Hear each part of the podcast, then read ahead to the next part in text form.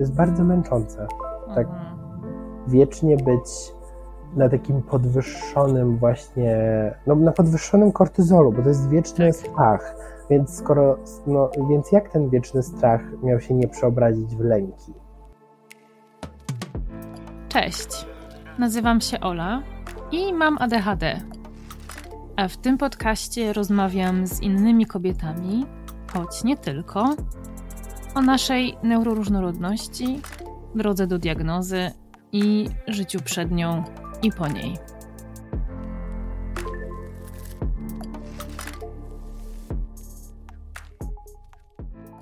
Zaburzenia lękowe to te, które najczęściej współwystępują z ADHD. Wiemy, że mogą i że często rozwijają się jako powikłanie niezdiagnozowanego i niezaopiekowanego ADHD. E, Jako dowód anegdotyczny e, mam na potwierdzenie tego w zasadzie chyba prawie wszystkie moje dotychczasowe mm, rozmowy, bo to najczęściej zaburzenia lękowe właśnie i lub depresja sprawiały, że osoby, z którymi tutaj do tej pory rozmawiałam, trafiały do psychiatry albo po nitce do kłębka e, wpadały ostatecznie na trop ADHD. Wiemy też, że lęk może nasilać objawy ADHD albo je maskować. No i tak właśnie było w przypadku mojego gościa, Jędrka Niemczyka. Kiedyś Jędrek był przekonany, że nie może mieć ADHD, bo jest przecież świetnie zorganizowany i nigdy niczego nie gubi. I dopiero kiedy zaopiekował się tą swoją lękową częścią, to okazało się, że no owszem, tylko że dzieje się tak dlatego, że obsesyjnie wszystko sprawdza po kilka razy, e, a przy okazji żyje na nieustannej spinie. Jędrek ADHD podejrzewał u siebie już od dawna, ale diagnozę otrzymał dopiero w tym roku, no i teraz dzięki niej może odkrywać dalej siebie i swoje ADHD. Tylko, że nie tylko o ADHD i nie tylko o lęku tutaj dzisiaj gadamy, chociaż będzie o tym oczywiście sporo. No bo Jędrek, poza tym, że jest ADHDziarzem, to jest też grubym i queerowym aktywistą, a jego marzeniem jest to, żeby grube osoby nie doświadczały dyskryminacji ze względu na rozmiar swoich ciał. No i możecie teraz zastanawiać się, dlaczego padło tutaj już kilka razy słowo gruby. Otóż od razu wyjaśniam, że ani ja, ani Jędrek w tej rozmowie nie używamy tego słowa jako epitetu, a jedynie jako neutralnego przymiotnika. Przy okazji z tej rozmowy dowiecie się też, dlaczego słowo otyłość jest niepotrzebnie stygmatyzujące i dlaczego my używamy go w cudzysłowie. Jędrek wyjaśni Wam też, czym jest grubancypacja yy, i co to jest tak naprawdę ciało pozytywność. Bo mój gość po latach życia z zaburzeniami odżywiania e, swoją przygodę z grubancypacją i ciało pozytywnością właśnie zaczął od pracy nad swoją relacją z ciałem jedzeniem w ruchu anti-diet. Zainspirowany działalnością grubych kobiet i osób kobiecych w mediach społecznościowych, chciał, żeby ludzie mogli zobaczyć jego męską perspektywę na to, jak to jest być grubym facetem żyjącym w patriarchalnym i wagocentrycznym świecie, tym samym odrzucając jego dogmat i wierząc e, w równość wszystkich ciał. Jędrek lubi pokazywać u siebie na socialach i nie tylko, że budowanie pozytywnej relacji z ciałem oraz przeciwstawianie się fatfobii i kulturze diety jest kwestią społecznie istotną i edukuje na temat budowania pozytywnego obrazu własnego ciała. Szkoli się w tematach równości ciał i fat acceptance, ale też w tworzeniu e, grupy wsparcia, w terapii skoncentrowanej na rozwiązaniach e, i w komunikacji bez przemocy. No i to dzięki temu wszystkiemu jest e, w trakcie tworzenia przestrzeni dla grubych osób, takiej grupy wsparcia, która ma być miejscem, gdzie grube osoby mogą wymieniać się doświadczeniami i budować życzliwy obraz siebie. Jeśli więc lubicie konfrontować swoje przekonania i chcecie zrozumieć, dlaczego to, co Jędrek robi w sieci, nie jest promowaniem otyłości, to bardzo gorąco zapraszam Was do wysłuchania całej rozmowy. E, A, i koniecznie zaobserwujcie Jędrka na social mediach. No a jeśli jeszcze nie obserwujecie tam mnie, to zróbcie to jak najbardziej. Wrzućcie też proszę szybko pauzę e, i wystawcie mi pięciogwiazdkową ocenę tam, gdzie tego słuchacie. Każda taka ocena jest dla mnie niezwykle ważna, dlatego za każdą bardzo serdecznie Wam dziękuję. A jeśli macie ochotę pójść o krok dalej i postawić mi wirtualną kawę, to link znajdziecie w opisie tego odcinka. Dziękuję bardzo wszystkim wspierającym mnie do tej pory osobom. Cześć Jędrek. Cześć. Bardzo się cieszę, że wreszcie jesteś. Ja też bardzo się cieszę i dziękuję za zaproszenie. Na, na rok zrzewka mam do Ciebie pytanko uh -huh. o mhm. coś e, niezwiązanego z tematem ADHD zupełnie. Uh -huh. Co miałeś na obiad? Bo nie zdążyłam o to zapytać przed nagrywką. E, to jest, to jest bardzo zabawne pytanie, ponieważ miałem na obiad to, co jest moją ostatnią obsesją od kilku miesięcy żywieniową. Czyli, e, czyli e, makaron e, udon z, w sosie z masłem orzechowym i do tego jajko sadzone i kiełki. To jest. A i cebulka prażona na, na górze. Więc to jest moja obsesja, jakby e, od pff, dobrych kilku miesięcy. Jakby nigdy nie miałem tak, tak długiej i tak dużej obsesji. O Jezu, czy słyszysz, jak myślinka leci? Dostanę przepis po nagraniu? Tak, zdecydowanie, zdecydowanie tak. To jest przepis Olgi Pawlikowskiej, którą ja po prostu uwielbiam na Insta e, i przepisy. E, także totalnie wyślę ci rolkę z tym przepisem, bo to jest po prostu niebo w gębie. Ja. E, ja ci powiem, dlaczego ja cię o to zapytałam. Bo jak obserwuję cię na Instagramie, za każdym razem, jak wrzucasz zdjęcia tego, co jesz, to po prostu tak mi w brzuchu burczy. Choćbym przed chwilą coś zjadła, co nie ma znaczenia. Po prostu zawsze robię się głodna. Polecam się. Ja po prostu puszę wszystkich jedzeniem. Jak to kiedyś usłyszałem, e, po prostu gloryfikuję obżarstwo. Oczywiście, no tak, przecież jak każda gruba osoba, nie? Tak, oczywiście, że tak. Także to jest, to jest po prostu mój brand. E, także, także zapraszam. Jakby rozgoście się tam. E, będziecie zinfluencowani do dobrego jedzenia. O Jezu, makaron z, z sosem z masłem orzechowym. Ja mam taki jeden, takie nudle azjatyckie, koreańskie, właśnie i tam w tym sosie jest też masło orzechowe i to jest po prostu, kocham to, a mój mąż robi, robi najlepsze. Mm. Ekstra, nice, ja po prostu i to jest tak szybki przepis, że to jest mm. idealny przepis dla osoby po prostu e, neurotypowej. Naprawdę, bo to jest szybkie, proste i jest super smaczne. O, jeszcze jajko sadzone. Boże, kochane, wspaniałe rzeczy. Tak, zdecydowanie. Dobra, ale nie będziemy chyba tylko o jedzeniu gadać. No nie. Chociaż ja bym, ja bym. O! Poczekaj, urwałam sobie słuchawki. Nie słyszycie. Eee, Dobra, teraz cię słyszę.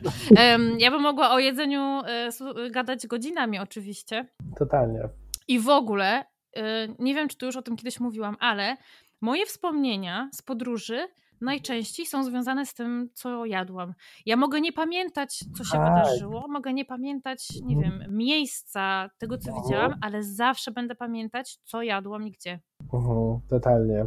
Ale to jest super, bo, bo dzięki temu, że pamiętamy, co jedliśmy, no to najczęściej jemy jakby w towarzystwie, szczególnie tak. na wyjazdach, więc to jest super, że, że utożsamiamy te, te rzeczy, to jedzenie, tą atmosferę i to, że spędzamy czas razem właśnie, właśnie z jedzeniem. To jest, ja to uwielbiam w jedzeniu, że, że właśnie też, też mam właśnie gdzieś tam takie przybłyski z różnych wyjazdów, no to też pamiętam właśnie posiłki, jedzenie gdzieś tam z rodziną, z przyjaciółmi, to jest, to jest ekstra.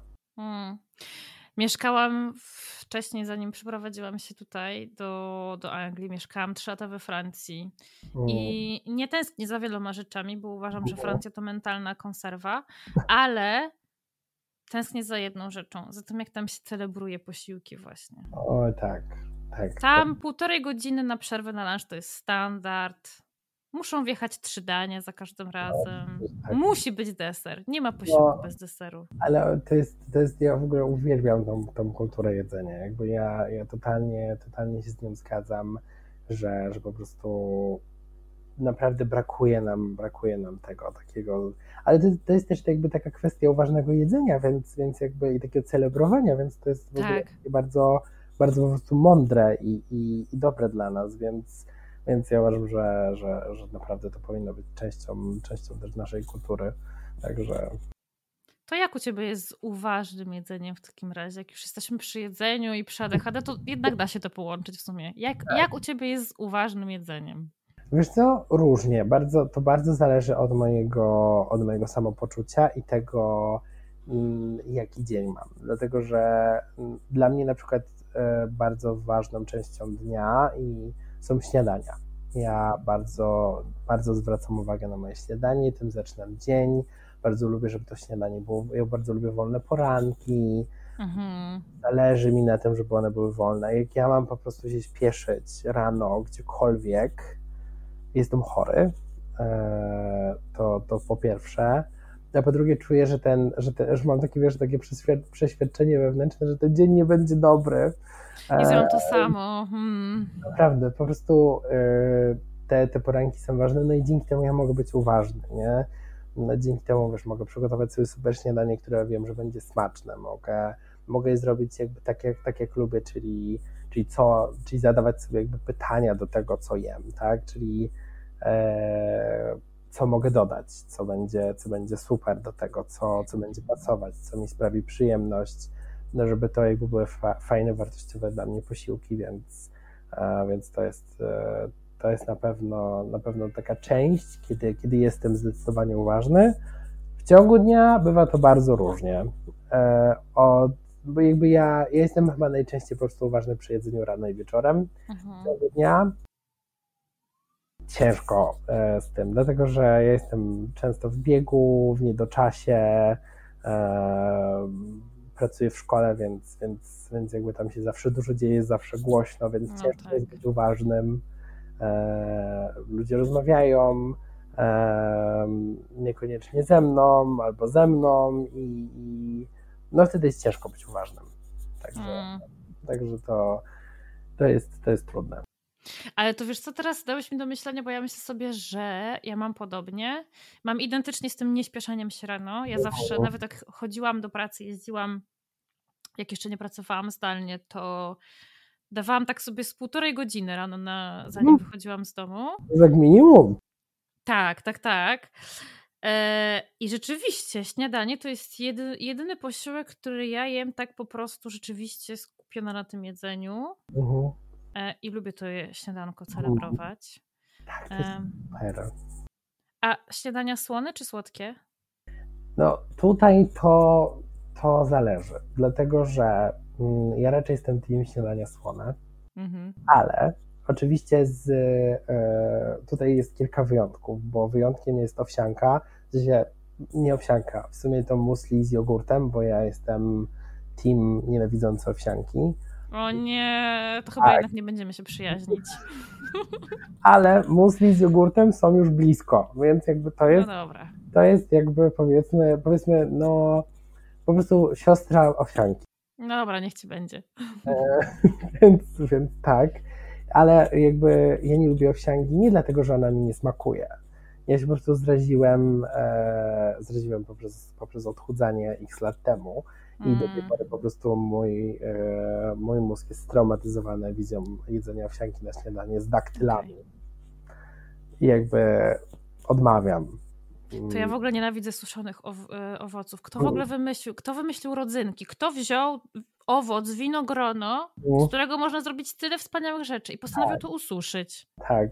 Jakby, szczerze, marnotrawstwo, ale jakby tak. to, to już nasza opinia, także... Nie, ale, ale naprawdę, jakby mm, śniadania rano raczej, raczej słone. Są wyjątki różnie, to, to, to zależy, ale, ale raczej, raczej team, team słone. Także, także to jest, to jest tak, tak u, mnie, u mnie tak to wygląda rano. E, dzień dobry, witajcie w podcaście kulinarnym. Dokładnie. Basi Stareckiej. Tak, dokładnie, dokładnie. Tak, zapraszamy. Dzisiejszy odcinek, w dzisiejszym odcinku będziemy rozmawiać o śniadaniach. Przez następne półtorej godziny. Także yy, buckle up. No dobra, pogadajmy sobie o ADHD jednak. No okej, okay, no dobra. Ja byłem ja tutaj miałem przygotowane wszystkie materiały źródełne. będzie. E, no to, bo mi się bardzo podoba to, że ty jesteś taką mega świeżynką i znaczy i tak i nie, no bo w zasadzie to dobra, to oficjalnie jesteś świeżynką, bo nieoficjalnie to kiedy ja cię tak zaczepiłam? Ojej. Ja... Już parę miesięcy temu, nie? Tak, tak, tak, tak, to było parę, parę miesięcy temu, tak, tak, zdecydowanie, no. Czyli y, już podejrzewasz od dość dawna, ale no. wiesz od niedawna, więc opowiedz mi swoją historię, Jędrku. Mm, mm, więc e, moja historia jest... E, jest w sumie historią, z którą pewnie część ludzi będzie się utożsamiać, więc super. bo ja zacząłem podejrzewać e, u siebie ADHD przez TikToka. Klasyka. Klasyka, jakby po prostu to jest jak to jest po prostu jak posiadanie małej czarnej w szafie, po prostu trzeba mieć. Um, więc, więc totalnie, totalnie to było przez TikToka i na początku, na początku to było dosyć, dosyć takie zabawne, bo jakby ja kompletnie nie brałem tego jakby na poważnie. E, w takim sensie, że ja nie, może nie, raczej, raczej, raczej nie. Ja nie, nie, jakby nie, nie, nie pas, miałem wrażenie, że to nie pasuje do mnie, a z drugiej strony tłumaczyło bardzo dużo rzeczy. Mhm. Um, ale później jakby też w tym ADHD TikTok znajduje się taka druga strona medalu, z tym pewnie trzecia i czwarta.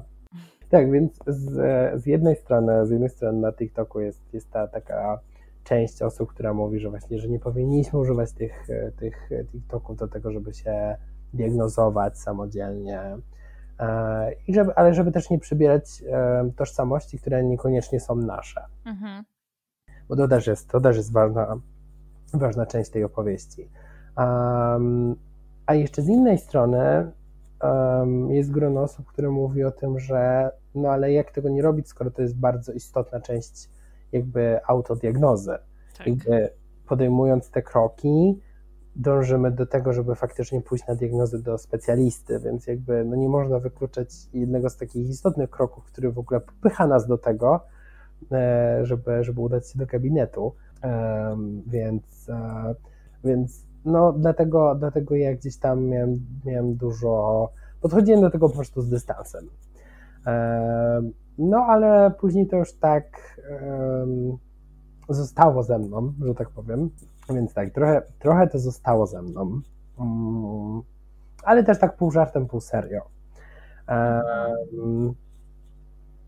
Ja sobie trochę, trochę właśnie tłumaczyłem niektóre rzeczy, w, które wynikają gdzieś tam z, mojo, z mojej osobowości, tym, że a, pewnie to pewnie moje ADHD, ale też żyłem w takim przeświadczeniu, no dobra, no ale ja się przecież nigdy nie spóźniam.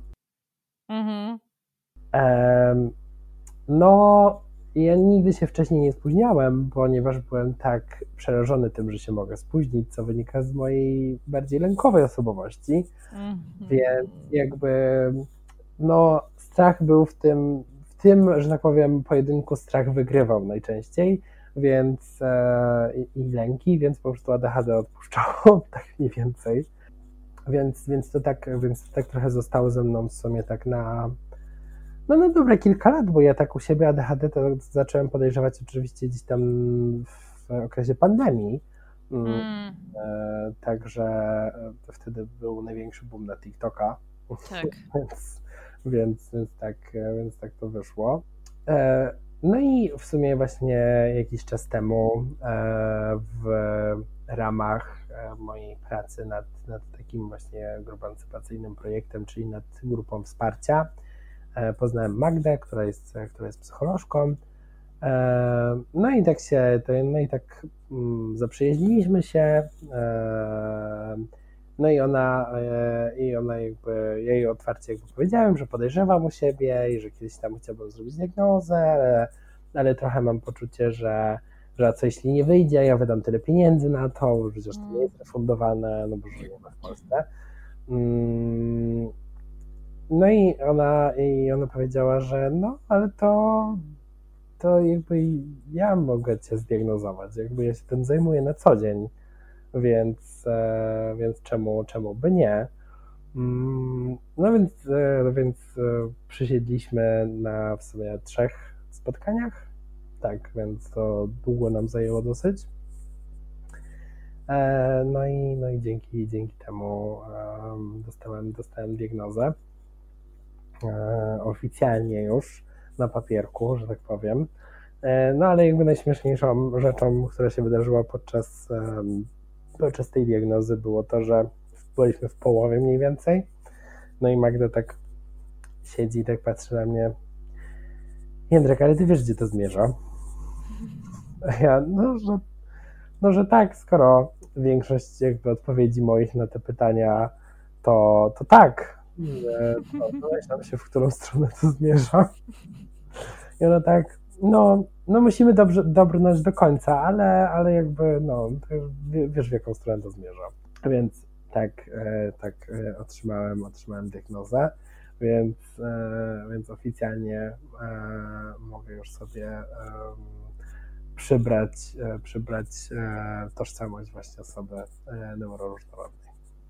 To jak myślisz, jak za, dlaczego tak długo ci zajęło dojść do tego momentu, żeby oficjalnie sobie e, dać szansę na dostanie papier, papierka na to?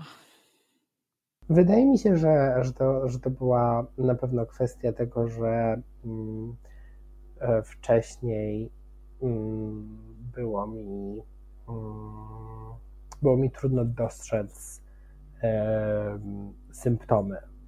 E, ze, okay. Ze względu na to, że,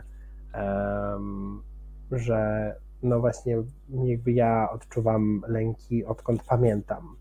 E, I jakby one, one, one nigdy nie przybrały takiej formy, która mm, bardzo mi utrudniała życie, ale, ale one były bardzo często ze mną. Mhm. E, I jakby nawet wyjście, nawet, nawet pojechanie autobusem do jakiegoś miejsca, gdzie miałem się spotkać ze znajomymi momentami było, mm, było bardzo stresujące dla mnie e, i było, było trudne. Więc ja się po prostu bardzo maskowałem. A odkąd zacząłem e, zajmować się tymi lękami, zacząłem, zacząłem brać leki, e, ale też, ale też edukować się w tym temacie, no to to bardzo, bardzo, bardzo uwidoczniło niektóre rzeczy, e, które, e, które wcześniej były już bardziej widoczne dla mnie, bo się edukowałem w temacie ADHD i, e, i, i jakby zależało mi na tym, żeby, żeby poznać się i zobaczyć, jakby, czy to jest coś, co to jest częścią mnie, no ale odkąd zacząłem się zajmować tym lękami, no to, to po prostu to było jak rakieta, która po prostu osiągnęła prędkość e, lecąc w kosmos. Także, mm, także wtedy, wtedy mogłem, mogłem już zobaczyć taki dużo bardziej wyraźny obraz siebie. To inaczej teraz. Te lęki mnie zaciekawiły. To dlaczego w takim razie tak długo zwlekałeś z tym, żeby się tymi lękami zaopiekować, jak myślisz? Bo myślałem, że to jest po prostu część mnie, że ja po prostu mm. wszyscy tak mają. E, no i jak to moja psychiatrka powiedziała, no pani Andrzeja, nie wszyscy tak mają. Ja byłem taki, wow, okej, okay, naprawdę? jakby e, jakby lęki nie powodują u was, u ludzi tego, że że boli was e, brzuch, jak macie pójść do sklepu, jak e, że w miejscu publicznym po prostu czujesz, czujesz jak zalewa cię pot e, i, i, i czujesz po prostu, że, że ciężej ci się oddycha po, po, po tym, jak są jakieś stresujące sytuacje publicznie. Bo ludzie tak nie mają. No, newsflash, no nie mają w większości. Eee, Chyba, że mają ADHD. To wtedy tak. w większości mają. Dokładnie, dokładnie.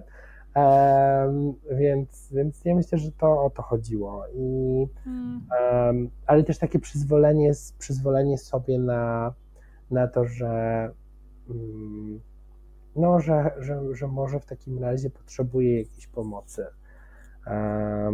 może, może potrzebuje mm, pójść na terapię może, może potrzebuje sięgnąć, sięgnąć porady. Takim, takim momentem kulminacyjnym było, e, było spotkanie z Anią Trojanowską, e, gdzie właśnie jej zacząłem opowiadać trochę, trochę rzeczy. i, I po prostu rozkleiłem się pod, pod, pod wpływem po prostu tego, tego stresu związanego z tym, co, co gdzieś tam przeżywałem. Mhm. No i ona po prostu powiedziała wtedy, wtedy do mnie, że, że może po prostu powinieneś pójść, e, pójść do psychiatry i, e, i po pomoc. Mhm. Bo, bo to są trudne rzeczy. I, i no nie wszyscy tak mają. mm. więc, więc po prostu no to, to, był taki, to był taki moment kulminacyjny, że ja, że ja po prostu wiedziałem, że, jakby, że to jest, że, że to, to już teraz jakby muszę. I, I, nawet nie muszę, tylko, tylko że chcę. E, chcę się tym po prostu zająć w końcu, bo, no bo to nie można tak funkcjonować. A było w tym też, w tym zwlekaniu też trochę takiego, że no przecież sobie radzę i no przecież sobie poradzę. Mhm. Przecież e, pomoc psychiatryczna to jest tylko dla takich ciężkich przypadków.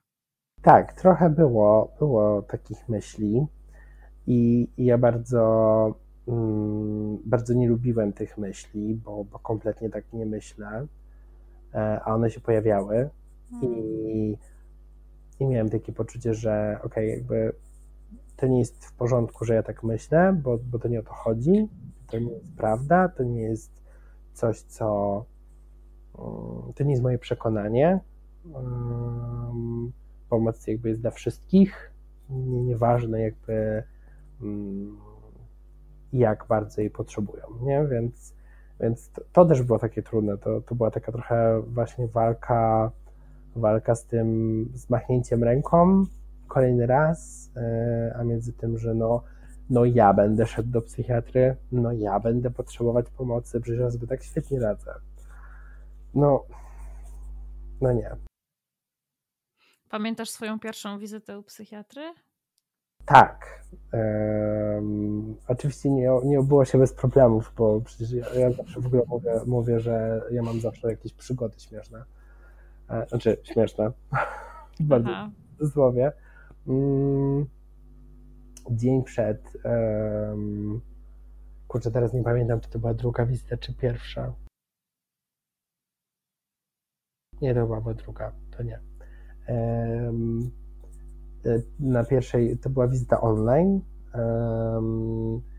i były jakieś problemy i nie mogliśmy się połączyć na Google Meet. Szoker. Mhm. Um, więc, e, więc psychiatrka do mnie zadzwoniła przez telefon i rozmawialiśmy przez telefon. E, więc ja, ja już wybiła godzina tego spotkania, ja po prostu siedzę przed laptopem na tym spotkaniu, nie ma jej, ja jestem zestresowany, e, bo, bo nie wiem, nie, nie, wiem, co się będzie działo, nie wiem, co będzie pytać, mam tyle pytań w głowie, co się dzieje.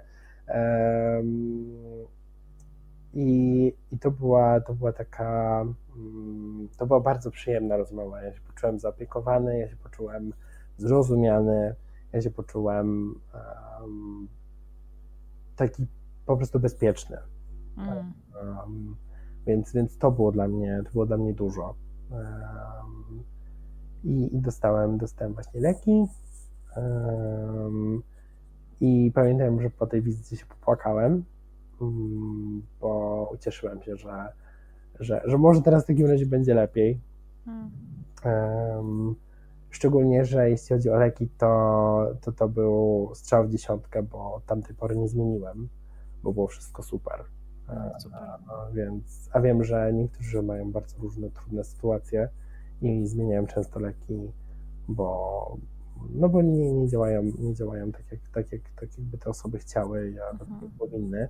Więc no ja bardzo poczułem się po prostu takim szczęściarzem w tym, że, że za pierwszym razem się udało, więc, więc super. A jak wyglądała Twoja ostatnia wizyta u psychiatry w takim razie, żeby tak porównać jedną do drugiej? No więc tak, osoby, które tego słuchają i kiedyś pomyślą sobie, że a może pójdę do psychiatry na NFZ. Mm, jakby, jak, jak mam to powiedzieć? Don't do this. Dokładnie. Albo brace yourself. E, bo I didn't. Więc e, that was fun. Nie, ogólnie rozmowa była sympatyczna. Dostałem zapas leków w ogóle na cały następny rok, więc, więc to w ogóle było super. E, e, psychiatrka też była, też była ekstra. Mm, do momentu, kiedy nie zapytałem o ADHD bo właśnie wyjaśniłem jej, że mm, jakby celem mojej wizyty w ogóle u niej, wizyty, rozmowy przez telefon, było to, że chciałem dostać leki i chciałem dopytać o moje opcje związane z ADHD.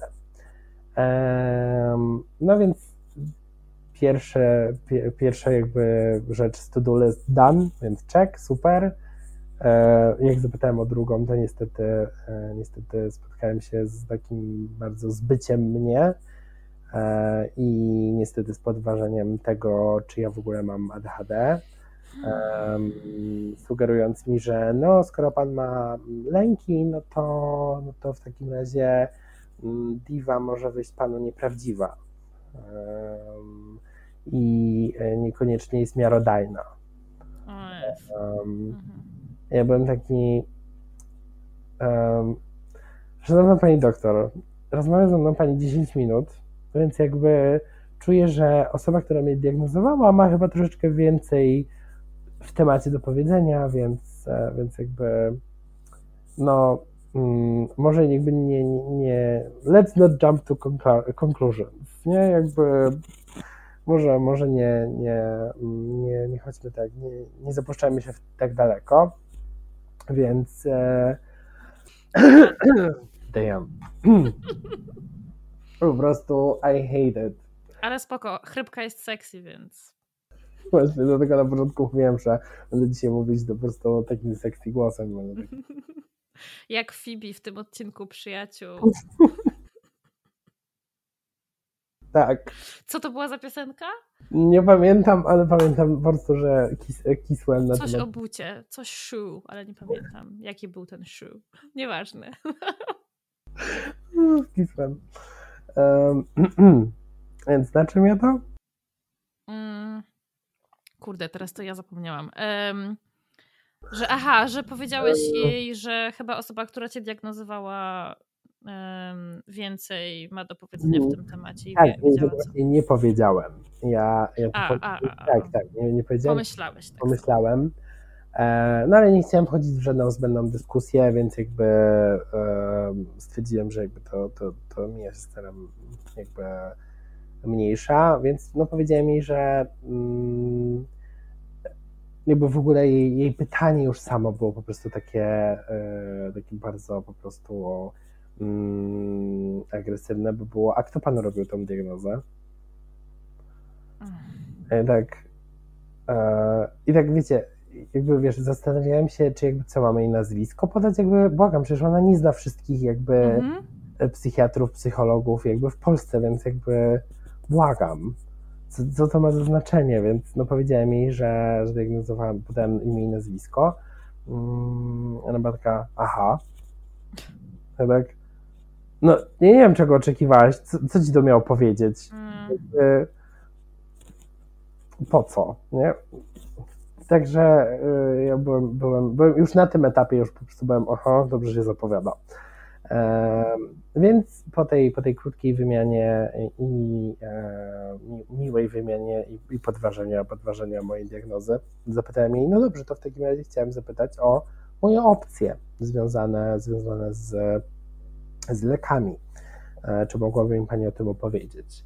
Ewidentnie nie miała czasu na to, e, więc, e, więc po prostu, po prostu powiedziała mi, że, no, że, jest, że jest w sumie kilka opcji, no ale te leki, które przyjmuje Pan, no to, to, są, to są leki, które też mogą pomóc, mm, i więc, więc jakby nie ma sensu tutaj na razie przepisywać niczego innego.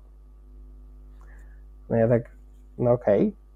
Okay. Um, tylko no jakby chciałem jakichś konkretów, jakby chciałem jakby dowiedzieć się po prostu jakby od specjalistki, co mogę zrobić. Jeśli, jeśli dla niej problemem było to, że nigdy mnie w życiu nie widziała, no to, no to przecież mogła mi powiedzieć, że że tak, jeśli ma Pan diagnozę zrobioną w innym miejscu, to najlepiej będzie przyjść z jakimś papierkiem do, do miejsca, w którym będzie chciał, z którego będzie chciał uzyskać e, receptę na leki, e, żeby, żeby to było, to było jakby, no, żeby to było potwierdzone, tak?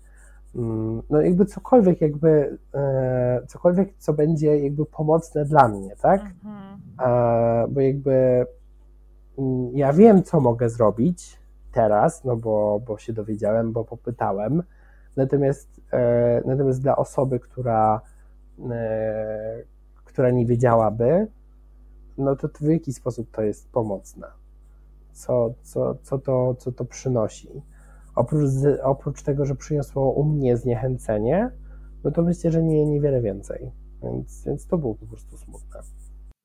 I to jest, e, kurczę, to jest jeszcze ten moment, kiedy ten syndrom oszusta jest taki na takim wysokim poziomie, nie? No mhm. bo jakby umówmy się, on raczej nie znika z czasem. On czasami po prostu e, dłużej siedzi cicho. Ale w tym momencie, kiedy my jesteśmy jeszcze na początku tej drogi, mamy taką ogromną potrzebę tego, żeby nam specjalista czy specjalistka, żeby nam potwierdzili, nie? Więc jeżeli taka baba przychodzi i mówi, w ogóle podnosi brew na, na samo słowo ADHD i kto panu wystawił tę diagnozę, no to e, trudne doświadczenie. I bardzo mi przykro, że cię to spotkało i niestety słyszę takie historie dość często. No właśnie, więc, więc to też nie jest nic no to, to źle, że, że, że takie historie się pojawiają często, no ale że to jest nic zaskakującego w kontekście polskiej psychiatrii, szczególnie na, na NFZ i w temacie ADHD. Tak. E, więc e, no to jest bardzo mm, no zniechęcające, e, bo no nie wyobrażam, nie wyobrażam sobie nie wyobrażam, nie wyobrażam sobie tego, że ktoś robiłby jakiś, jakiś skam na tym, że, że ma ADHD. Hmm. Jakby są łatwiejsze sposoby na to, żeby dostać leki. Tak, czy ty słyszałeś o tej aferze BBC tutaj w Anglii na temat. Yy, znaczy, afera była wokół, nadal się w sumie kręci wokół ich dokument, dokumentu, bo nie nazwałam tego dokumentem naprawdę, na temat ADHD? Nie, nie, nie. nie, nie. Generalnie co się wydarzyło? Y, panorama BBC, kiedyś bardzo szanowany program dokumentalny. Mm, wypuściła takiego paszkwila strasznego. Koleś, dziennikarz pod przykrywką poszedł do psychiatry w jakiejś prywatnej klinice, chyba nawet kilku, nie pamiętam już, e, i udawał, że ma ADHD, czyli w wywiadzie podawał wszystkie objawy ADHD. No i na podstawie tych objawów dostał diagnozę. Uh-huh. Po czym poszedł do e, psychiatry, który przyjmował na NHS, czyli na tutejszy odpowiednik NFZ-u. I nie udawał już, że ma ADHD, nie opisywał tych objawów. No i na to usłyszał, że oczywiście ADHD nie ma. E, I w ten sposób udowodnił swoim własnym zdaniem i mhm. zdaniem wielu innych ludzi z BBC, no i najprawdopodobniej, e, że e, teraz to już każdy może dostać diagnozę prywatnie, że tych klinik się zrobiło, wiesz, nagle się wysyp i za dużo jest diagnoz i że generalnie ludzie dostają diagnozy bezpodstawnie i że tak naprawdę chodzi tylko o to, żeby sobie przyćpać na legalu, nie? Nie zaadresowali w ogóle prawdziwego problemu, jakim jest to, że na diagnozę na, na ADHD na, na NHS w tym momencie można czekać nawet do, uwaga, 12 lat w niektórych miejscach, w zależności od miejsca zamieszkania, przysięgam, nie? Cztery lata to jest taki standard już w tym momencie. O wow. Um, w ogóle o tym nie było. Ani słowem, nie? Że to może być przyczyną tego, że nagle jest więcej prywatnych diagnoz. Nie. Przyczyną tego, że jest więcej prywatnych diagnoz jest to, że ludzie lubią sobie lisdeksamfetaminę przyćpać albo metylfenidat. Hello, amfetamina zdobyta gdzieś tam na ulicy. O, e, jest raczej tańsza i łatwiej dostępna niż e, półtora tysiąca funtów za prywatną diagnozę i dodatkowe pieniądze za recepty. No właśnie, jakby. O Boże, ja mignęło mi to chyba na twoim story. E, mm. I, no, mówiłam o tym. No. Byłem po prostu taki wow, okej, okay, jakby nie dziwi mnie to, że, że ktoś wypuścił takie gówno, że tak powiem, e, brzydko. Mm, możesz wy, wypipczeć to. E, gówno może przejść. Um, więc, więc jakby um, no to jest straszne. Dla mnie, dla mnie to jest straszne, bo, bo to kosztuje kupę forsy w Polsce. Tak. Um, prywatnie, oczywiście, że prywatnie. Na NFZ to w ogóle można pomarzyć. Um, więc, e, więc jakby no jest nie, nie wyobrażam, nie wyobrażam jakby ludzie u nas mieli się diagnozować i faktycznie dostać jakby odpowiednią pomoc. Um, więc no to, jest, to jest dla mnie coś, um, coś niesamowitego i po prostu wręcz no wręcz takiego krzywdzącego po prostu. To jest zwyczajnie po prostu krzywdzące i tyle. Hmm. A od kiedy ty jakby świado, świadomie wiesz, od kiedy, że masz, że, że, że te lęki są częścią twojego życia, bo to mnie bardzo ciekawi. Myślę, że od, myślę, że od długiego czasu. Na pewno, na pewno um, zacząłem je dużo bardziej rozumieć i, i tak świadomiej doświadczać w liceum. Mhm. Um, I myślę, że one mają dużo wspólnego z moim maskowaniem się, mhm. że one wynikają właśnie z tego, um, bo to co, to, co wyszło podczas mojej diagnozy, to to, że ja mam tyle systemów bezpieczeństwa wdrożonych w moim życiu, że jeśli plan taki, takich codziennych planów, e, więc jeśli plan A i B e, legną, to jest i C i D w razie. E, I tyle takich poduszek bezpieczeństwa, że, mm, no, że to jest po prostu bardzo męczące. Jakby to jest, to jest po prostu męczące. Wiecznie się maskować i wiecznie po prostu na przykład wiecznie muszę pamiętać o tym, że nie mogę odkładać, e, że nie mogę przekładać na przykład portfela w inne miejsce niż w konkretną kieszonkę w plecaku, dlatego że inaczej go zgubię, albo w konkretną kieszonkę w mojej ulubionej nerce, bo inaczej go zgubię. Klucze zawsze muszą być w tym samym miejscu. No jakby takie, takie rzeczy, bo jakby ja po prostu wiem, że ich później nie znajdę i jeśli ktoś e, z ludzi, których, e, którzy mnie znają krótko, nie wierzą w to, że czegoś jestem w stanie nie znaleźć, e, no wszyscy, e, wszystkie bliskie mi osoby są w stanie jakby potwierdzić, że tak, że ja nie, nie mogę nie być w stanie czegoś znaleźć po prostu po ludzku e, i no, no po prostu to jest, to była taka część diagnozy, która tak, tak dużo, dużo mi uświadomiła w tym, w tym kontekście, że, że wow, to jest, to jest bardzo męczące. Tak, mhm wiecznie być, mm, no, wie, wiecznie, wiecznie być w takim, mm, na takim podwyższonym właśnie, no, na podwyższonym kortyzolu, bo to jest wieczny tak. strach. Więc skoro, no, więc jak ten wieczny strach miał się nie przeobrazić w lęki? Skoro, skoro mój mózg był przyzwyczajony wiecznie do tego, że bałem się, że coś zgubię, że czegoś zapomnę, że nie zdążę, że, za, że że kogoś zawiodę, bo coś, bo czegoś nie zrobiłem. Jakby, no, to jest, to, to jest oczywiste, że, te, że, że to się pojawiło. No więc, więc ta diagnoza dała mi, dała mi to, nie? Czego bałeś się najbardziej? E, w kontekście diagnozy? Nie, w kontekście tych lęków, bo wspomniałeś, wymieniłeś kilka. Co było takim największym twoim lękiem? Um, Chyba to właśnie, chyba to, żeby, żeby właśnie nie zawieść kogoś oczekiwań w stosunku do mnie. Mhm. No przecież jestem e, tak zdolny, tak inteligentny, taki ogarnięty, dobrze zorganizowany. Aha, w ogóle to jest, to jest super śmieszne, że ludzie myślą, e, myśl, może już myśleli e, do jakiegoś momentu, że jestem super zorganizowaną osobą. E, no ja jestem, ale tylko i wyłącznie ze względu na to, że po prostu inaczej bym chyba umarł ze strachu. Mhm. Więc jakby i, i, i wiesz co jest najlepsze? Że ja myślałem, że o sobie, że jestem zorganizowaną osobą. Później miałem takie im jakby więcej zacząłem się dowiadywać jakby o, o, swoim, o swoim mózgu i o tym, jak funkcjonuje, to miałem takie mm, -mm Jędrek jest zorganizowany. Jakby to jest ostatnia rzecz, którą można by było o tobie powiedzieć. Ty po prostu na wszystko masz contingency plan. Mm-hmm. Więc jakby o to chodzi, nie?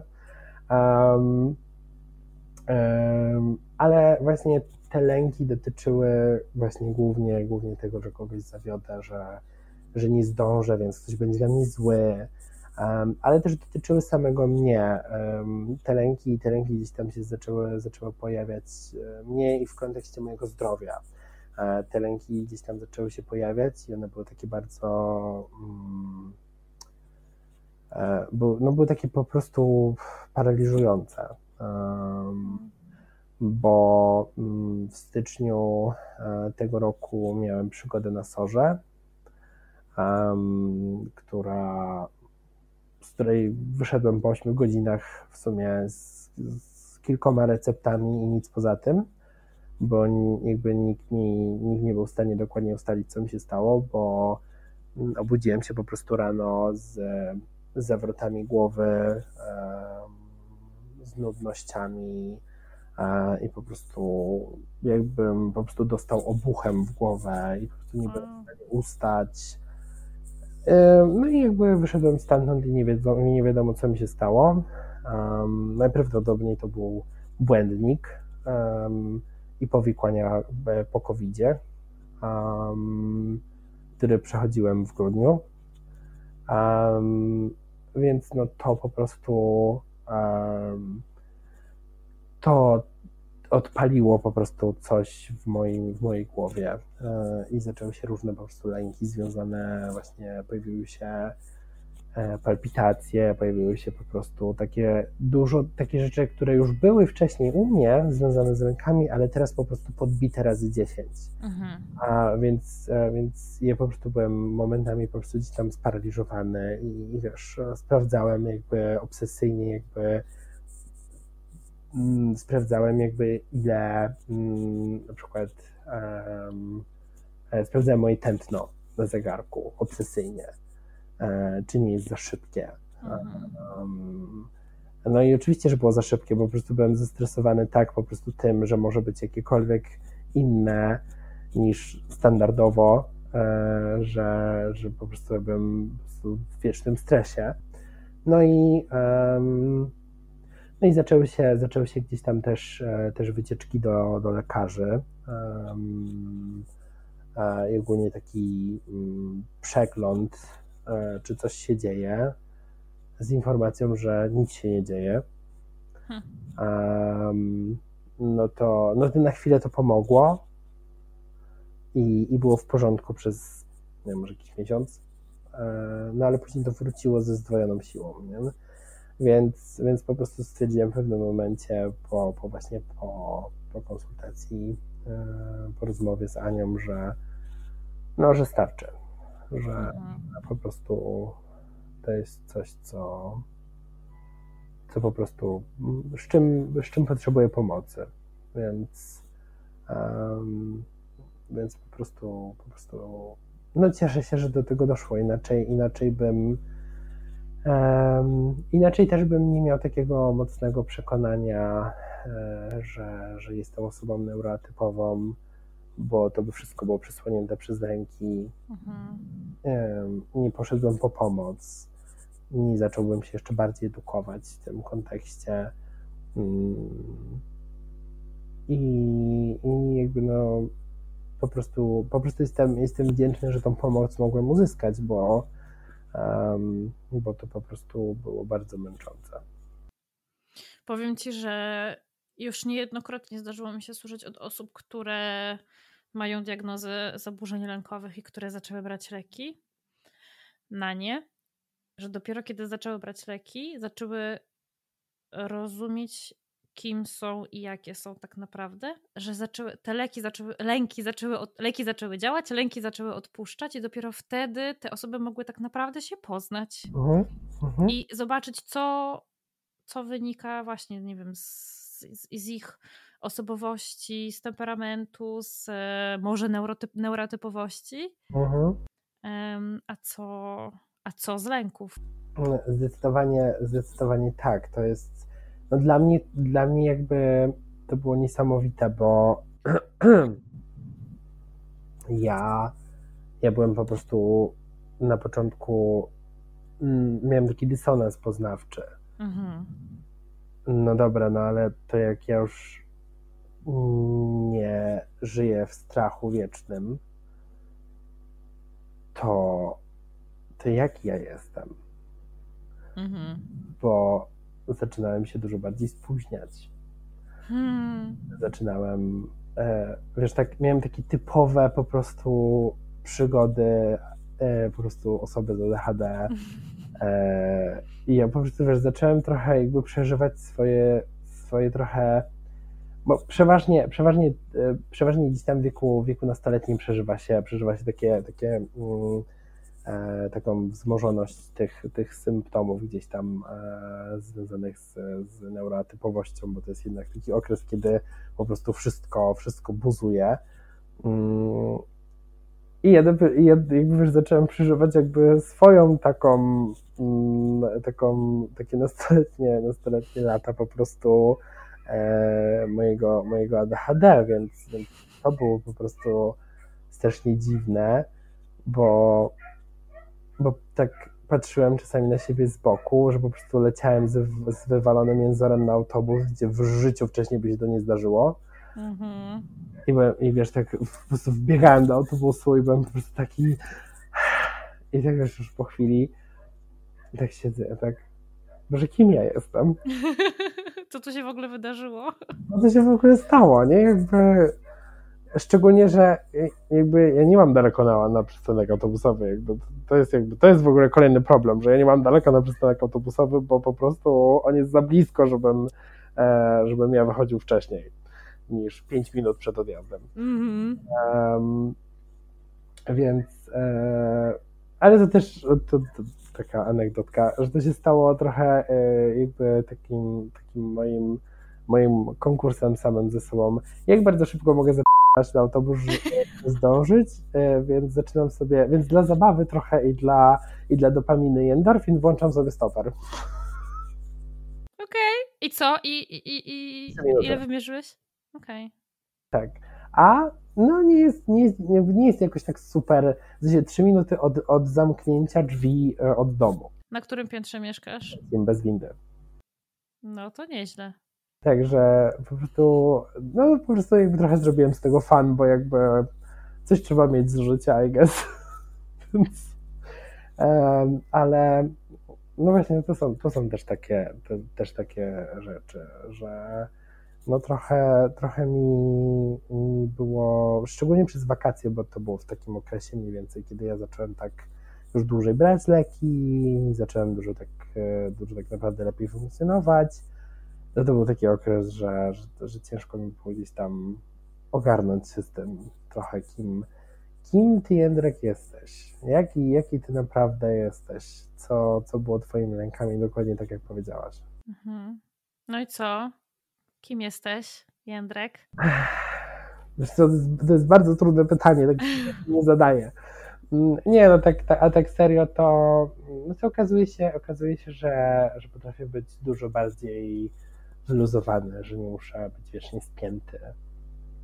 Um, nie mam aż tak spiętych barków e, wiecznie. Um, jestem spóźnialski E, ale też, e, też jestem dużo bardziej odważny i po prostu, po prostu dużo bardziej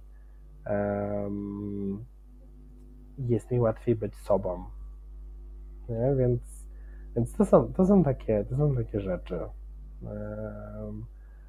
I okazuje się, że na przykład um, doświadczam tak dogłębnie e, dysfunkcji wykonawczej. Mhm.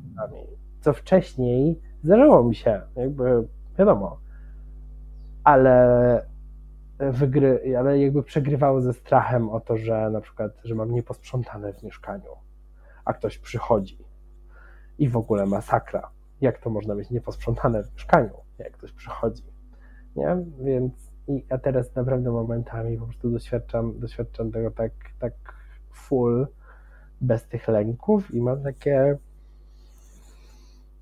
o nie, bo z jednej strony to było dużo łatwiejsze, kiedy, kiedy jakby miałem tą motywację, żeby ruszyć się i, i coś zrobić. Mm, niż, niż teraz, kiedy, kiedy jest mi dużo ciężej, nie? Więc, więc no wiadomo, to są tru, trudne, trudniejsze i łatwiejsze rzeczy, ale, ale to tak jest taki jeden przykład, taki jeden z przykładów. To co zdarza ci się teraz częściej mieć nieporządek w domu? Tak. I jak ci z tym? Ogólnie na początku było mi źle, Aha. ale teraz już mnie to nie obchodzi aż tak bardzo. Witaj w naszym wspaniałym klubie. Dziękuję. Bracie. Dziękuję, dziękuję. E, dziękuję bardzo, że, że zostałem nominowany do tego wspaniałego klubu. Jest mi bardzo miło. E, będę, będę świecić przykładem, jak to jest mieć po prostu syf w mieszkaniu. I jak, e, jak sprawić, żeby to ci nie obchodziło. To nie jest, to nie, to nie jest łatwe. Ja się domyślam, mm, że to nie jest łatwe. Znaczy, muszę się domyślać, bo, bo, bo ja mam całe życie trochę wyjebane. Naprawdę, ja byłam, ja całe życie jestem bałaganiarą. Ja miałam, jak byłam małą dziewczynką i moja mama mi kazała moje ubrania składać ładnie i odkładać na miejsce, czyli do szafy, to ja mhm. miałam, grałam na pianinie i moje pianino stało pod ścianą i tak między jedną ścianą a pianinem był taki, taki fragment wolnej przestrzeni. I to było moje krzesło. I tam lądowały wszystkie te ubrania, nie? Po prostu ja nie potrafiłam utrzymać porządku. No. I, ale w ogóle mnie to jakby y, wkurzało mnie to, że cały czas, cały czas mnie o to męczą, nie? Że cały czas mi no. kaza kazali sprzątać, ale mnie osobiście w ogóle... No to, to właśnie u mnie, u mnie to jest podobna historia, bo ja też zawsze byłem bałaganiarzem, ale ja zawsze też mówiłem o sobie, że jestem bałaganiarzem, który po sobie sprząta. E, co jest w ogóle totalnym po prostu oksymoronem jakimś, bo, e, bo aktualnie jestem, jestem bałaganiarzem, który nie sprząta no zdarzy mi się, jakby nie, jakby nie bierzcie, nie, nie, nie, nie bierzcie mnie za, za po prostu osobę, która żyje w, żyje w wiecznym bałaganie, e, ale, ale po prostu dużo mniej jakby to powoduje u mnie lęk, jakby to mhm. jest jakby clue tego, nie? E, bo gdzieś tam też byłem właśnie zaganiany do tego sprzątania jako dziecko i po prostu e, jakby wiesz, to się uruchamiało we mnie do, do, do, jakby do niedawna, nie? Kiedy, kiedy właśnie był, był bałagan albo jak na przykład przyjeżdżali do mnie, do mnie rodzice w odwiedziny, no to przecież ja po prostu e, sprzątałem tak, że po prostu no, e, brakowało tylko, żebym mył e, sufit. E, nie, więc, więc to tu ci przybijam piąteczkę. Jak przychodzą goście, to jest zawsze wysprzątane tak, że możesz, przy... mogłaby e, przyjść do mnie Małgorzata Rozanek z białą rękawiczką. Naprawdę. Właśnie, no ja do, dokładnie, dokładnie tak samo jakby, ale w ogóle to jest super motywacja, żeby posprzątać, jak przychodzą goście, to tak. gości. Bo przynajmniej mam motywację, żeby posprzątać. Tak. Więc no to, to, to było takie um, właśnie nie, niesamowite, że, że tak dużo rzeczy się tak trochę pozmieniało i tak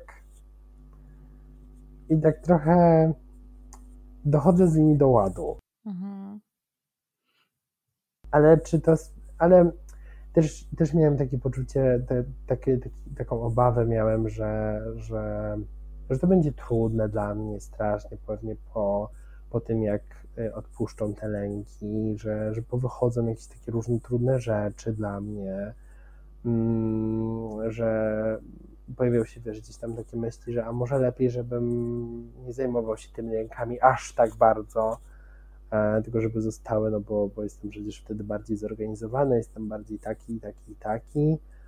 Mm, a no i nie żałuję tego, że się tym zająłem. Nie, nie, mhm. nie żałuję tego, nie żałuję sobie tego, że, e, że poświęciłem swój komfort dla, dla trochę dyskomfortu i tego, że ktoś będzie musiał poczekać na mnie 10 minut gdzieś, nie? Jakby, no, shit happens, jakby E, ja myślę, że to jest jednak mniejszy koszt, to, że ktoś poczeka 10 minut, albo to, że nie zawsze jest posprzątane, niż takie życie na nieustannej spinie, nie? Tak. To jest, ta spina jest okropna. Jest, jest, jest strasznie po prostu męcząca. Także tak. A zanim zająłeś się rękami, to próbowałeś sobie z tą, z tą spiną jakoś inaczej radzić? Hmm Jakby nie adresując, wiesz, przyczyny, tylko próbując za, zaleczyć, powiedzmy, ten, ten nieprzyjemny stan. Um, tak, ogólnie, ogólnie tak. Um, stąd, stąd bierze, bierze, biorą się gdzieś tam też używki. E, oczywiście w, takie legalne, e, żeby nie było. E, więc, więc jakby gdzieś tam palenie było rozładowujące i tak dalej, i tak dalej, więc, e, więc to rozładowywało napięcie. Mm, na szczęście nigdy nie, nie wpadłem w jakieś trudności gdzieś tam z alkoholem, więc, e, więc a wiem, że takie rzeczy się zdarzają. Mm, bardzo często. A, bardzo często, bo jakoś trzeba rozładowywać to napięcie. Mm, no ale takim głównym główną rzeczą, która rozładowywała mnie napięcie, było jedzenie. Mhm. E, ja chorowałem na zaburzenia odżywiania, e, kompulsywnie obiadałem się i to było, to było coś, co mi po prostu pomagało rozładowywać to wieczne napięcie w ciele, um, które, które wynikało z, z lęków i zmaskowania się, więc, więc ja chorowałem na zaburzenia odżywiania od gimnazjum. Wow. Do. Tak szczerze mogę powiedzieć, że poradziłem sobie z tym, bo nigdy nie, nigdy nie chodziłem na, na, żadną, na żadną terapię związaną mhm. z zaburzeniami odżywiania. Ja jestem tutaj, tutaj jakby sam, e, sam dzięki, e, no w sumie nie sam, mm, dlatego że dzięki osobom, które, które piszą o intuicyjnym odżywianiu, o intuicyjnym jedzeniu, mm, dzięki, dzięki urbancypacji e, i normalizowaniu po prostu e, rzeczy związanych z jedzeniem. Ja sobie po prostu mogłem, mogłem z, tym, z tym poradzić. No i dzięki praktykowaniu po prostu współczucia e, i dzięki praktykowaniu po prostu bycia po prostu dobrą osobą dla siebie. Nie, nie twierdzę, że, że to dla wszystkich będzie działać, bo nie. Jakby nie, nie twierdzę, że, że nigdy nie wrócą mi moje zaburzenia odżywiania, że, że zawsze już zawsze będę jeść intuicyjnie i wszystko będzie super i w ogóle pięknie. Mm, no ale to jest proces i, i ten, ten, ten proces dzięki temu, dzięki temu, że trafiłem, trafiłem na, na taki content na Instagramie, thank God, to, to, to mogłem sobie z tym poradzić, bo ta historia ciągnęłaby się ze mną do tej pory. I o tym wiem, mm. bo mm, bo jakby to, to, zawsze, to zawsze gdzieś tam jest. To, to, jakby to, że, to, że ja mm, nie uczestniczę w tych zachowaniach e, związanych z objadaniem się, to wcale nie oznacza, że ich, że ich już nie ma we mnie. Mhm. Że, że nie ma, mm, że nie włączają mi się stare schematy. Nie? Więc, e, więc jakby tak, zdecydowanie to jest to jest coś, za co, za co mam bardzo dużo wdzięczności. Mam bardzo dużo wdzięczności do, do wszystkich, szczególnie kobiet, które, które tworzą na Instagramie w kontekście i ciał pozytywności, i grubancypacji, i jedzenia intuicyjnego. To jest coś, za co ja będę wdzięczny zawsze i zawsze będę, będę uważać, że, że po prostu no dzięki, dzięki, dzięki kobietom i osobom kobiecym, które tworzą ze mną, jakby jest lepiej. To, to one dużo, dużo mi dały. To kiedy zacząłeś trafiać na takie treści? To się zaczęło u mnie od trafienia na już e, owiany e, złą reputacją e, Ciał Pozytyw Polska. Mhm. Um, to możesz wypipczyć. um, tam, tam, się, tam się zaczęło, e, tam się zaczęła e, moja, moje oswajanie się z innymi ciałami.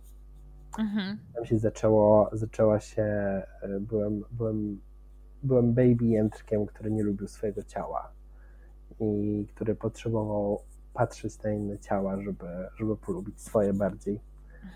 Um, I to było, no to, to naprawdę wywarło na mnie duży wpływ. Um, żeby patrzeć na ciała, które osób z niepełnosprawnością, na grube ciała, na ciała, które, um, które wyglądają zupełnie inaczej niż kanon, mhm. na nie tylko białe ciała, nie tylko sprawne ciała, nie? Więc, więc to, było, to było naprawdę takie.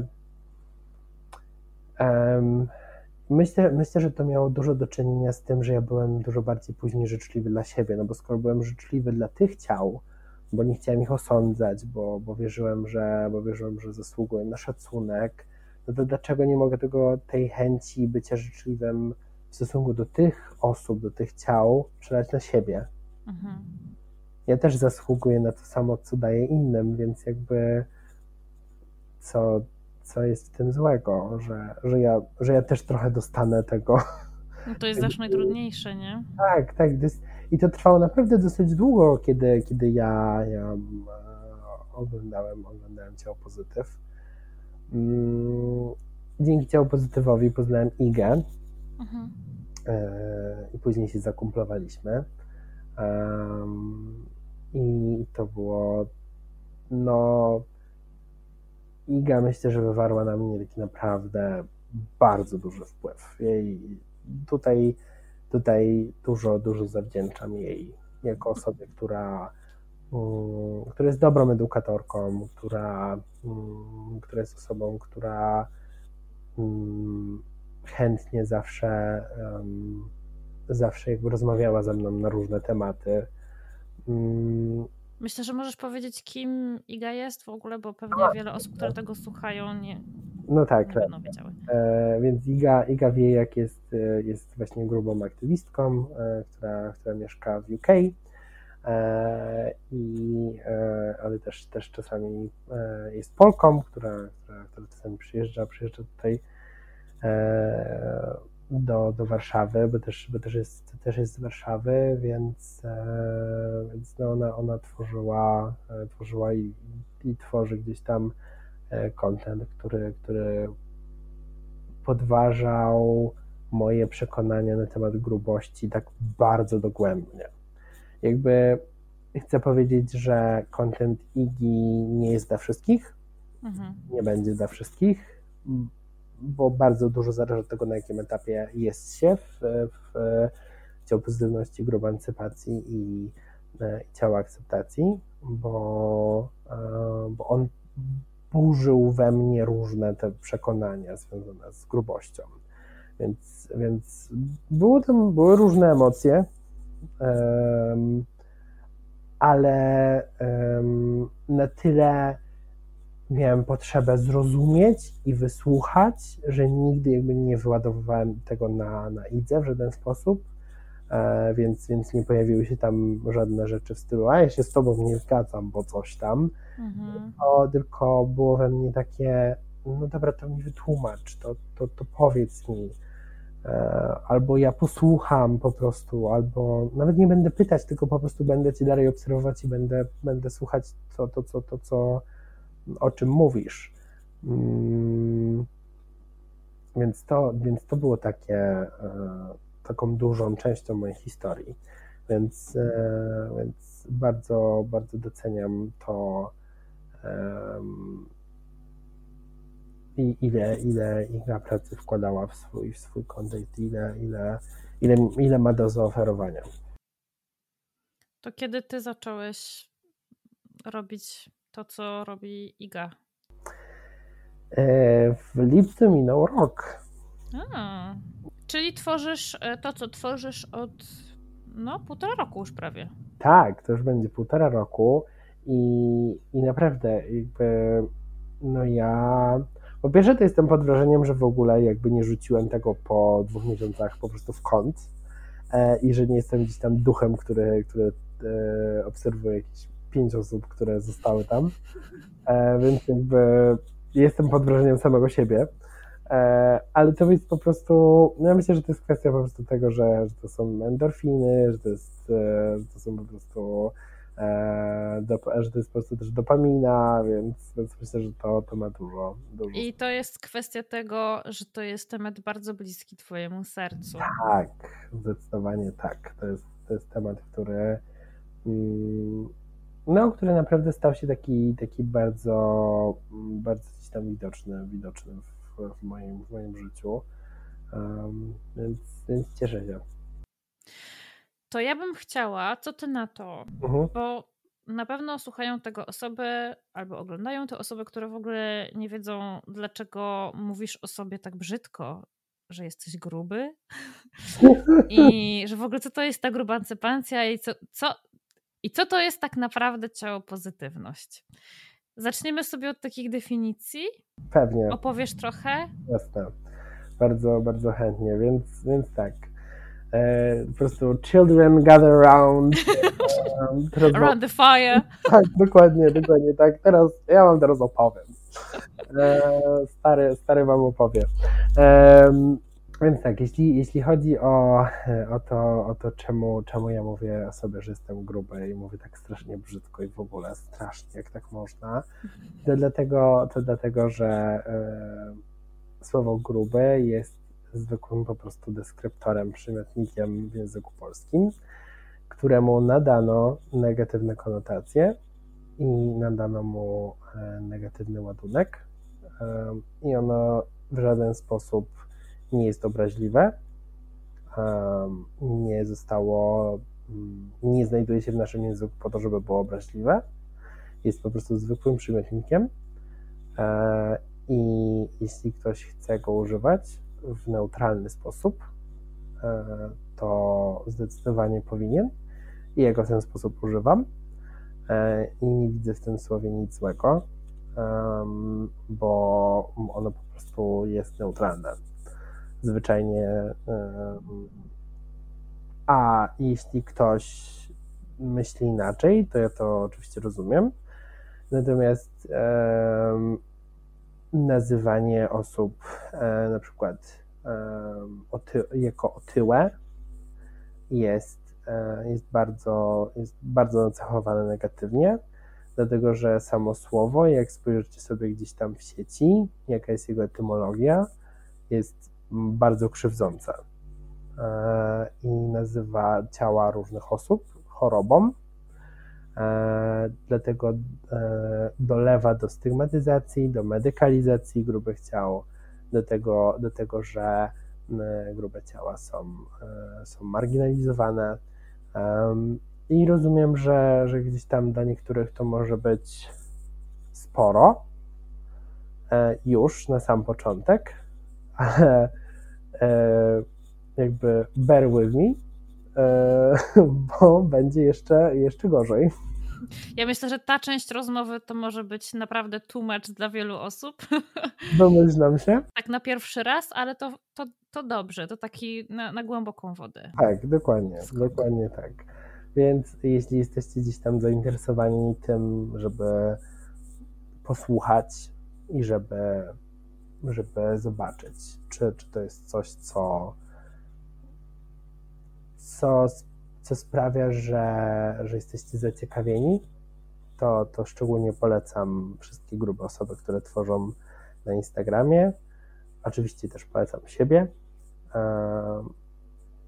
Pod warunkiem, że jesteście gotowi na to, żeby posłuchać i żeby i żebyśmy, żeby, żeby, żadna, żeby grube osoby nie musiały was edukować na siłę, w takim sensie, że mm, są przyparte do murów w DM-ach i mają odpowiedzieć na teraz na wszystkie wasze pytania, które, które macie um, i zarzucacie ich nie wiem, e, artykułami z Onetu. Nie? Jakby relax, posłuchajmy, będzie fajnie, oprócz tego, że, że edukuję o, o, o grubości i o fatfobii, to, to uważam, że uważam, że e, mam fajny, śmieszny content na story. Zgadzam się, potwierdzam. Że zapraszam. It's fun. ale, ale tak serio to, to serio to, to jeśli chcecie posłuchać o tym, jeśli to jest coś, co, coś, co gdzieś tam budzi waszą, wasze zainteresowanie, to, to chodźcie, popatrzcie, zobaczcie. Chodźcie na grubą stronę mocy. tak, dokładnie. E, więc pytałaś, pytałaś o to, e, i co to jest w ogóle ta ciało pozytywność, to jest, to jest to cała grubancypacja.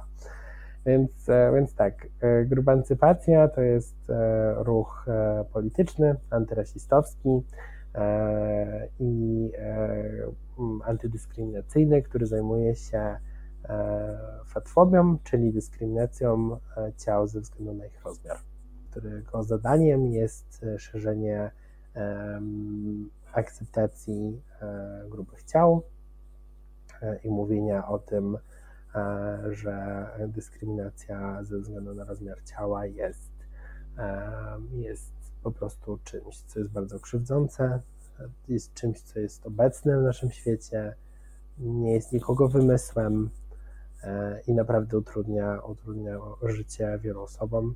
I to jest, e, i to jest jeden z takich e, większych problemów społecznych, którego, których dotykamy Mm, i który, którym się zajmujemy. Więc tak, a ciało pozytywność.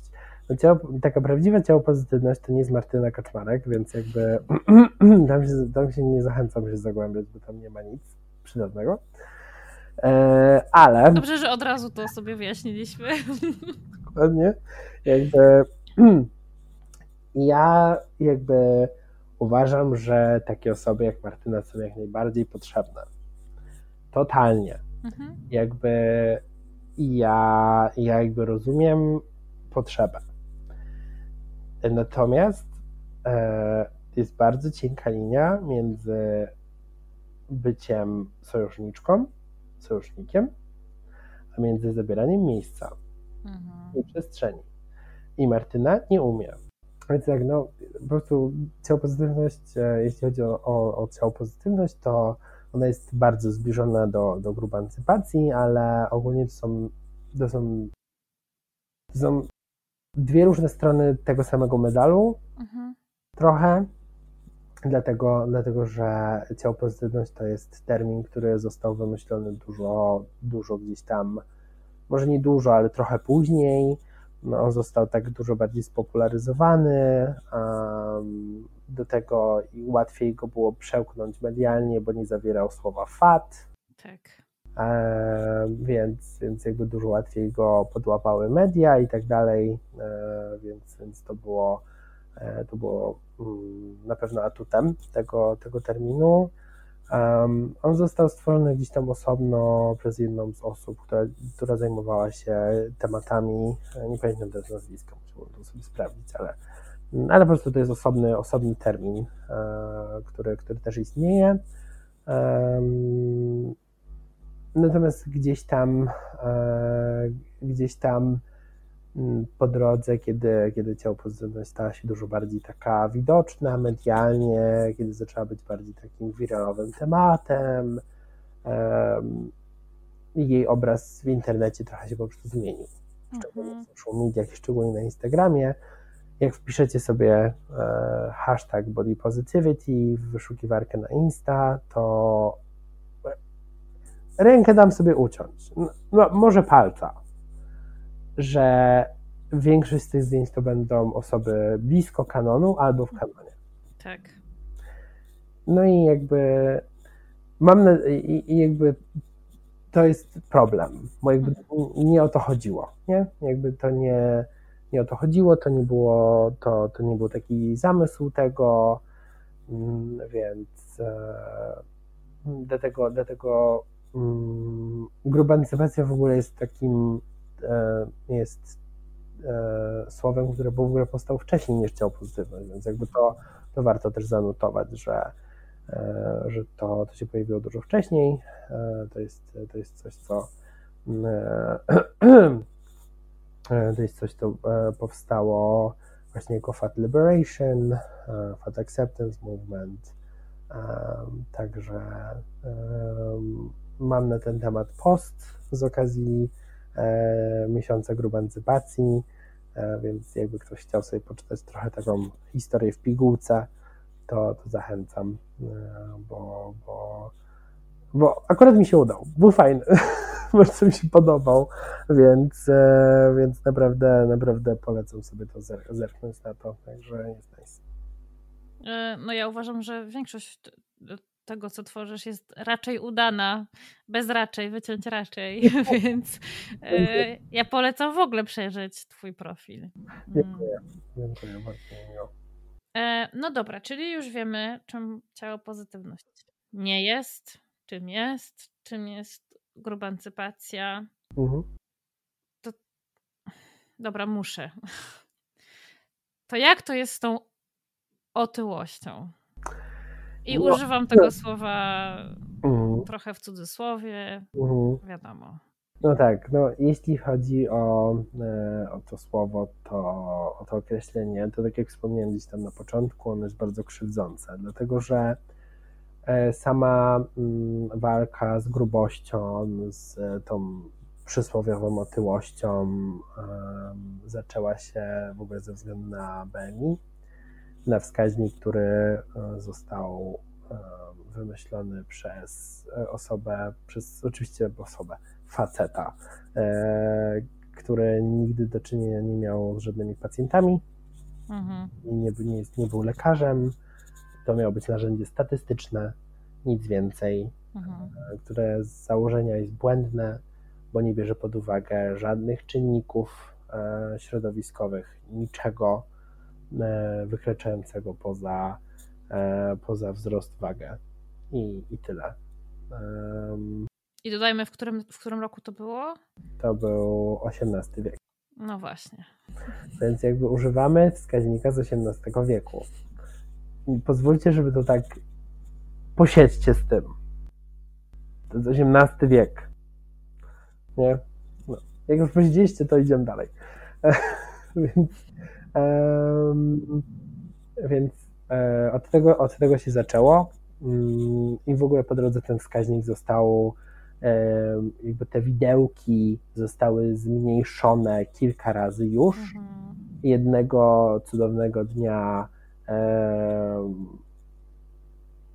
w sumie nawet nie jednego cudownego dnia, tylko jednej cudownej no, nocy Amerykanie obudzili się, Amerykanie, którzy na przykład mieli według BMI nadwagę, obudzili się z otyłością pierwszego stopnia. Więc jakby to nie jest wskaźnik, jakby, który w ogóle jest jak, jakkolwiek miarodajny. Um, ale też jakby samo to, jak my diagnozujemy tą chorobę.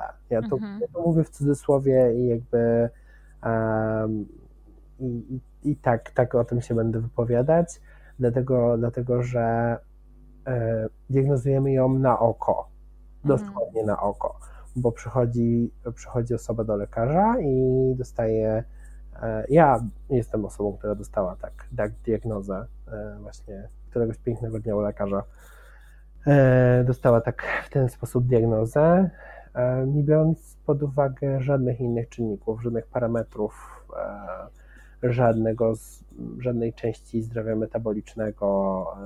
Jakby tam tutaj w tej, w tej ta, ta diagnoza jest w ogóle jak, jakkolwiek nieadekwatna do, do stanu zdrowia często.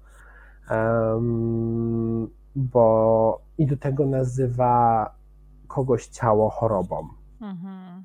Więc jakby to z tym warto sobie posiedzieć. Po, po, po prostu poszukajcie sobie, która z chorób nazywa kogoś całe ciało chorobą. No, no, no nie. Jakby mm, to jest, to jest chyba taki mój główny zarzut e, mhm. tutaj, ale z takiego punktu mm, z tego punktu widzenia e, osoby, która, która zajmuje się bardziej społecznymi e, rzeczami. I jakby to jest, to jest całe, całe to sedno, sedno tego, czemu e, osoby, które, które są, które wierzą w, wierzą w postulaty grubancypacji, fat liberation,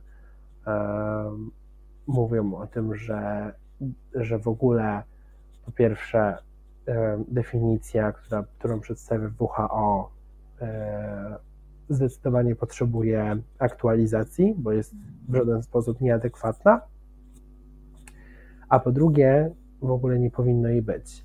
Ale to jest też, to jest też taka bardzo długa historia związana z tym, że, że grubość, czyli, czyli tak zwana właśnie e, otyłość została wpisana na listę chorób ze względu, ze względu na to, że właśnie miała zdjąć to rzekome, nie, może nie rzekome, cofnij, została wpisana na listę chorób, dlatego że, dlatego, że miała zdjąć właśnie, właśnie tą, e, tę wagę uprzedzenia z mhm. osób.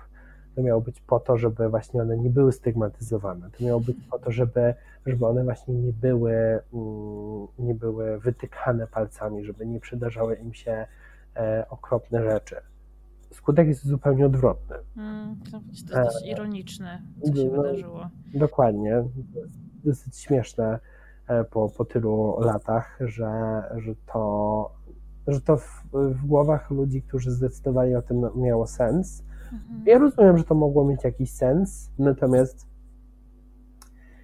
e, to po prostu, to po prostu nie, nie mogło się skończyć dobrze, bo, bo jeśli nazywamy kogoś całe ciało chorobą, to to po prostu to jest, to jest już, już spalone na, na panewce. No i niestety jest takie przekonanie w ogromnej większości ludzi na świecie, ale mówimy na razie o Polsce, więc skupmy się na Polsce. więc tym bardziej jest, jest takie przekonanie, że osoba gruba równa się osoba niezdrowa, osoba szczupła równa się osoba zdrowa. Tak, zdecydowanie takie przekonanie jest i to też jest, to też jest część um, właśnie edukacji grubancypacyjnej, e, że to jest nieprawda. Dlatego, że um, zdrowie mierzymy e, badaniami i, i zdrowie jest w ogóle przywilejem, więc nie jest czymś, co dla dla większości z nas jest bardzo łatwo dostępne i, i, w każdym momencie naszego, naszego życia może się bardzo diametralnie zmienić i nie mamy na to wpływu. Co się wiąże też z helfizmem, czyli podejściem do tego, że my mamy, że jesteśmy kowalami swojego nie losu, tylko zdrowia e, i że to my mamy największy wpływ na nasze zdrowie. No, Prawda jest taka, że, że wpływ, jaki, jaki mamy na nasze zdrowie, jest, jest e, dużo mniejszy niż to, jaki wpływ mają nasze geny, nasze środowisko, nasz dostęp do nawet do czystej wody, do jedzenia, do jakości jedzenia, do, hmm. Do tego, jakie jest powietrze, jakim oddychamy. E, jakby można wymieniać i wymieniać tych, tych czynników jest bardzo dużo. I to przekonanie, to przekonanie właśnie bierze się z tego, że, że, że, że nazywamy kogoś ciało chorobą. E, to przekonanie bierze się z tego, że właśnie utożsamiamy właśnie grupę osoby z, z, tym, że, z tym, że są niezdrowe, co jest kompletnie w dużej części przypadków po prostu nieprawda, bo znam, to jest anegdotyczny, że tak powiem, dowód, ale też mój lived experience, czyli to, że e, duża część osób, które ja znam, które są szczupłe, mają e, problemy zdrowotne typowe dla grubych osób. Hmm. E, jeśli jakieś mają, czyli na przykład podwyższony cholesterol, który utożsamia się z grubymi osobami. Tak, tak? więc jakby mm, to, to, to przekonanie jest bardzo, bardzo krzywdzące, bo, bo z automatu bo z automatu stawia e, szczupłe ciała na piedestale i stawia je jako coś, co, coś, co jest celem, e, powinno być celem każdego z nas. E, a szczupłość nie gwarantuje niczego. Nie gwarantuje tego, że, e, że będzie się miało nie wiem, cukier w normie. To, jakby to, to, nie, to, nie o to, to nie o to chodzi, dlatego, dlatego że, mm, że szczupłość niczego nam nie gwarantuje, dlatego że choroby, które są utożsamiane z grubością, pojawiają się u ludzi, którzy są szczupli.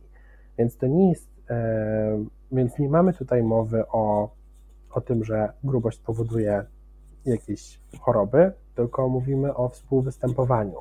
Mm. Więc e, i, i tak to przedstawiają badania, ale też najczęściej osoby, które bardzo są wokalne na temat, na temat badań i, i, tego, i tego, że, że gdzieś tam, e, że przecież to jest e, jakby łatwo dostępny fakt, że, e, że otyłość w dużym cudzysłowie jak zwykle e, powoduje, powoduje choroby. One nigdy w życiu nie przeczytały żadnego, żadnego badania na ten temat. Jakby, a jak już przeczytały, to było to na PubMedzie, jakby ja też sobie mogę wygooglować, znaczy wyszukać na PubMedzie jakieś badania na temat tego, że ADHD nie istnieje. Jakby, no, jakby na pewno coś się znajdzie. Tak. Więc, więc jakby dlatego E, dlatego mm, jeśli chcemy się zajmować, e, zajmować jakby rzeczami związanymi z naszym ciałem, z akceptacją naszych ciał, to niestety, niestety musimy zacząć od e, zajęcia się swoimi przekonaniami na temat grubych ciał. Dlatego, że wszystkie zaburzenia odżywiania restrykcyjne, czyli większość, właśnie są odpowiedzią na strach związany z grubością. Czyli nie chcę być gruby, dlatego będę, będę restrykcyjnie podchodzić do jedzenia. E, więc jeśli chcemy naprawiać gdzieś tam swoją relację z ciałem, chcemy być życzliwi patrzeć na swoje ciało, no to niestety, niestety musimy po prostu, po prostu poradzić sobie z tymi przekonaniami. No bo jeśli bo żeby uzdrowić swoją relację, relację z ciałem, to, to musimy mu trochę pozwolić po prostu być. A, a, często, a często jak pozwalamy po prostu um, ciału, e, ciału być i jak wchodzimy trochę gdzieś tam w takie intuicyjne poruszanie się e, w, w jedzeniu i w ruchu, no to jest taki moment e, takiego miodowego miesiąca, gdzie nawet można sobie znaleźć tam w książce o intuicyjnym jedzeniu, że jest taki, jest taki miesiąc, kiedy po prostu no, pochłania się rzeczy, których wcześniej sobie, sobie się odmawiano, się sobie odmawiano. No i, no i to już wymaga po prostu takiego zaufania trochę do siebie, to wymaga już takiego zaufania do tego, że wszystko będzie ok, że jestem bezpieczny, że jestem zaopiekowany, żeby sobie na to pozwolić. Bo jeśli tkwimy w, jeśli tkwimy w restrykcji, no to, no to będzie nam ciężko gdzieś tam uzdrowić, uzdrowić swoją relację z ciałem, bo ona zawsze będzie po prostu mm, po prostu cierpieć na tym, na tym że, że żyjemy w strachu. E, rozmawiałam o tym sporo e, z Pauliną Małek, kiedy u mnie była. I pamiętam, że pod zapowiedzią tej rozmowy, czyli rozmowa się jeszcze nie okazała, jeszcze nikt nie mógł jej posłuchać, ale pod zapowiedzią komentarze, jakie się pojawiały, były głównie o chudnięciu albo o tyciu. Że generalnie bardzo często rozmowa wokół jedzenia. Toczy się natychmiast wokół, wokół wagi hmm. i wokół tego, jak nasze ciała wyglądają, a nie wokół tego, co jedzenie nam w ogóle daje tak naprawdę. Tak, tak, dokładnie, dokładnie tak. I to jest, to jest też, też takie e, smutne, że, że traktujemy jedzenie właśnie po pierwsze to rozdzielamy je sobie na dobre i złe tak. i, i tkwimy, tkwimy w tym, więc rodzynki super, ale, ale coś tam innego nie super, e, tak, nie wiem, Snickers. Um, I w ogóle przeskoczenie tego, tego, tego podziału i, i stwierdzenie, no dobra, a co jeśli, co jeśli, zadanie sobie takiego pytania, co jeśli jedzenie to jest jedzenie i po prostu nieważne jakie to ono jest i ma wartości odżywcze. I co wtedy? Co to robi ze mną? Co to, jak mi się z tym siedzi.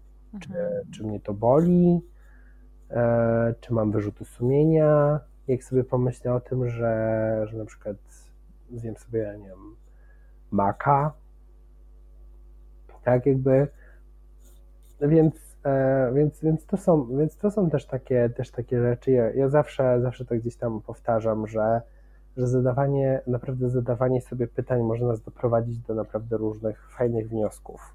Mhm. Tylko to muszą być tylko to muszą być po prostu dobre pytania. I, i naprawdę, naprawdę możemy dużo zyskać na, na tym, że, że będziemy kwestionować różne rzeczy, które, które są, są tak bardzo wpisane w naszą kulturę i kulturę diety i, um, i właśnie fatfobię, że, że, może, że może po prostu wyjść, wyjść, wyjść z tego coś, um, coś co dużo, dużo bardziej będzie dla nas e, korzystne, korzystniejsze. To jak to się stało, że ty zacząłeś te pytania zadawać? Znaczy, już powiedziałeś o tym, że trafiłeś w pewnym momencie na takie treści w mhm. socialach, ale jak ty nie trafiłeś? Bo to trzeba szukać, bo to takie, takie treści, jakby łatwo jest trafić na e, Martynę Kaczmarek, ale niełatwo jest trafić już na Anię Trojanowską, a już tym bardziej na, na Igę Wiejak, więc jak? No właśnie tutaj, tutaj um, ja myślę, że, że tym, co mi, co mi po prostu Mm, od, pootwierało, pootwierało drogę e, do, do tych różnych treści, to właśnie było, była taka otwarta głowa, ale też po prostu um, trochę pójście za intuicją i jakby korzystanie z Instagrama w taki sposób, żeby to było dla mnie wzmacniające. E, więc e, po prostu trochę, trochę tutaj usiadłem sam ze sobą i, i zadałem sobie pytanie, czy, czy oglądanie kolejnej osoby, która się, która się odchudza, jest hmm. Czymś, co mnie wspiera, czy czymś, co sprawia, że ja się źle czuję ze sobą. E, no i oczywiście można dojść do wniosku, no sprawia, że czuję się źle ze sobą, bo się nie odchudzam. Na szczęście ja nie doszedłem do takiego wniosku.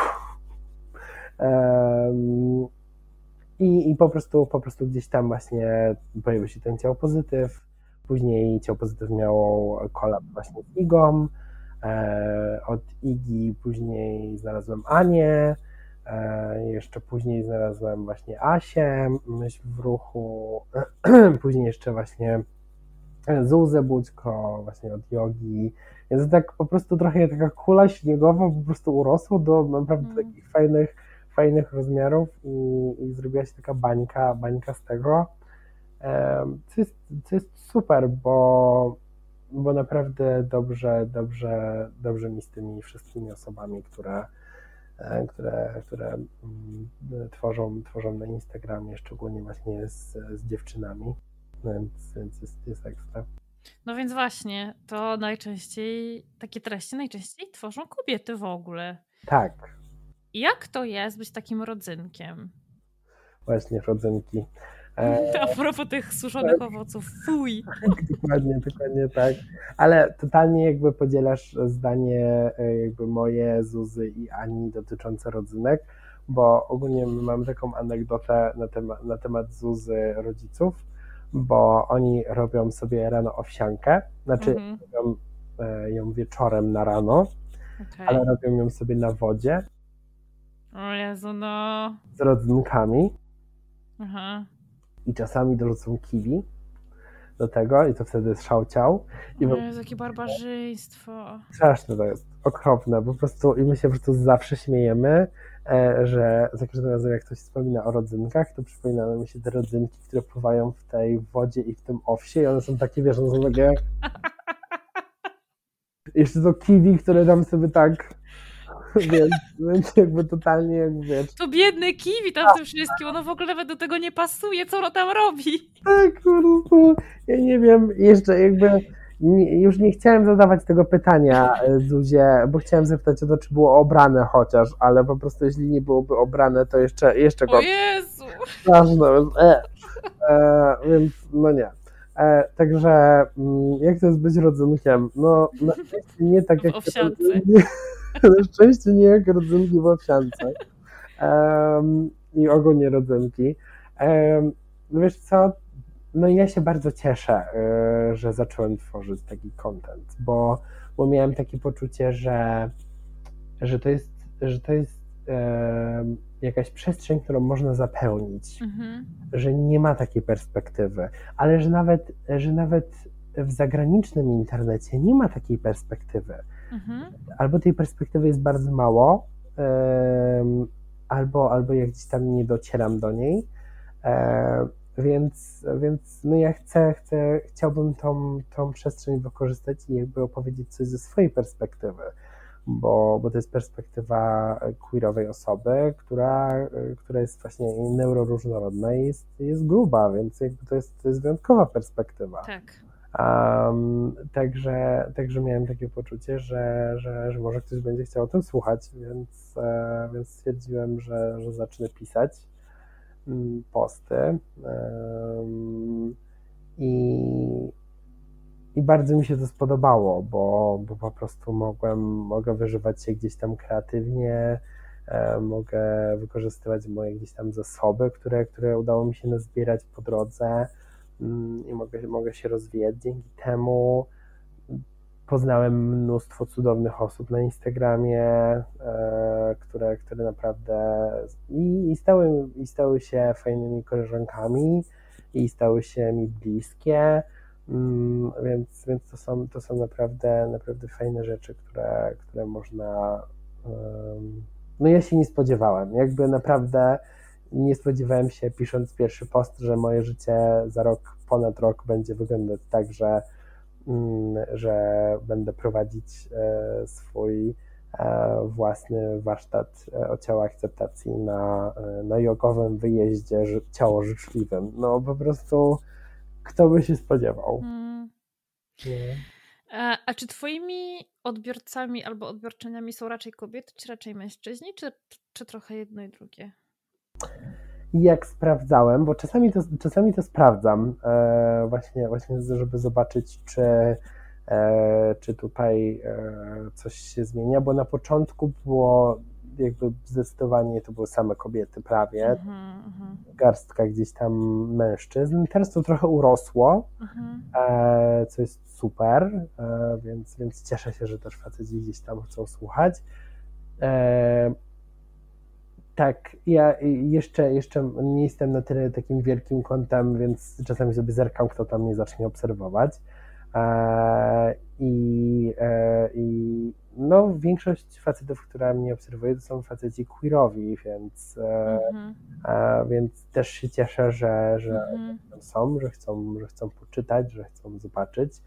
Um, także to też jest, to też jest część takiego sukcesu, no bo statystyki mówiące o zaburzeniach odżywieniach e, w, grupie osób LGBT są, są przerażające, więc, więc to jest coś, co, to jest też jeden z takich problemów społecznych, którym, którym się po prostu trzeba zająć. To ciekawe, to o tym nie wiedziałam akurat, nie zdawałam sobie z tego sprawy. Te statystyki są, są bardzo martwiące, bo aż około 40% mężczyzn właśnie należących do, do, do LGBT e, leczyło się lub e, będzie się leczyć z zaburzeń odżywiania. Wow.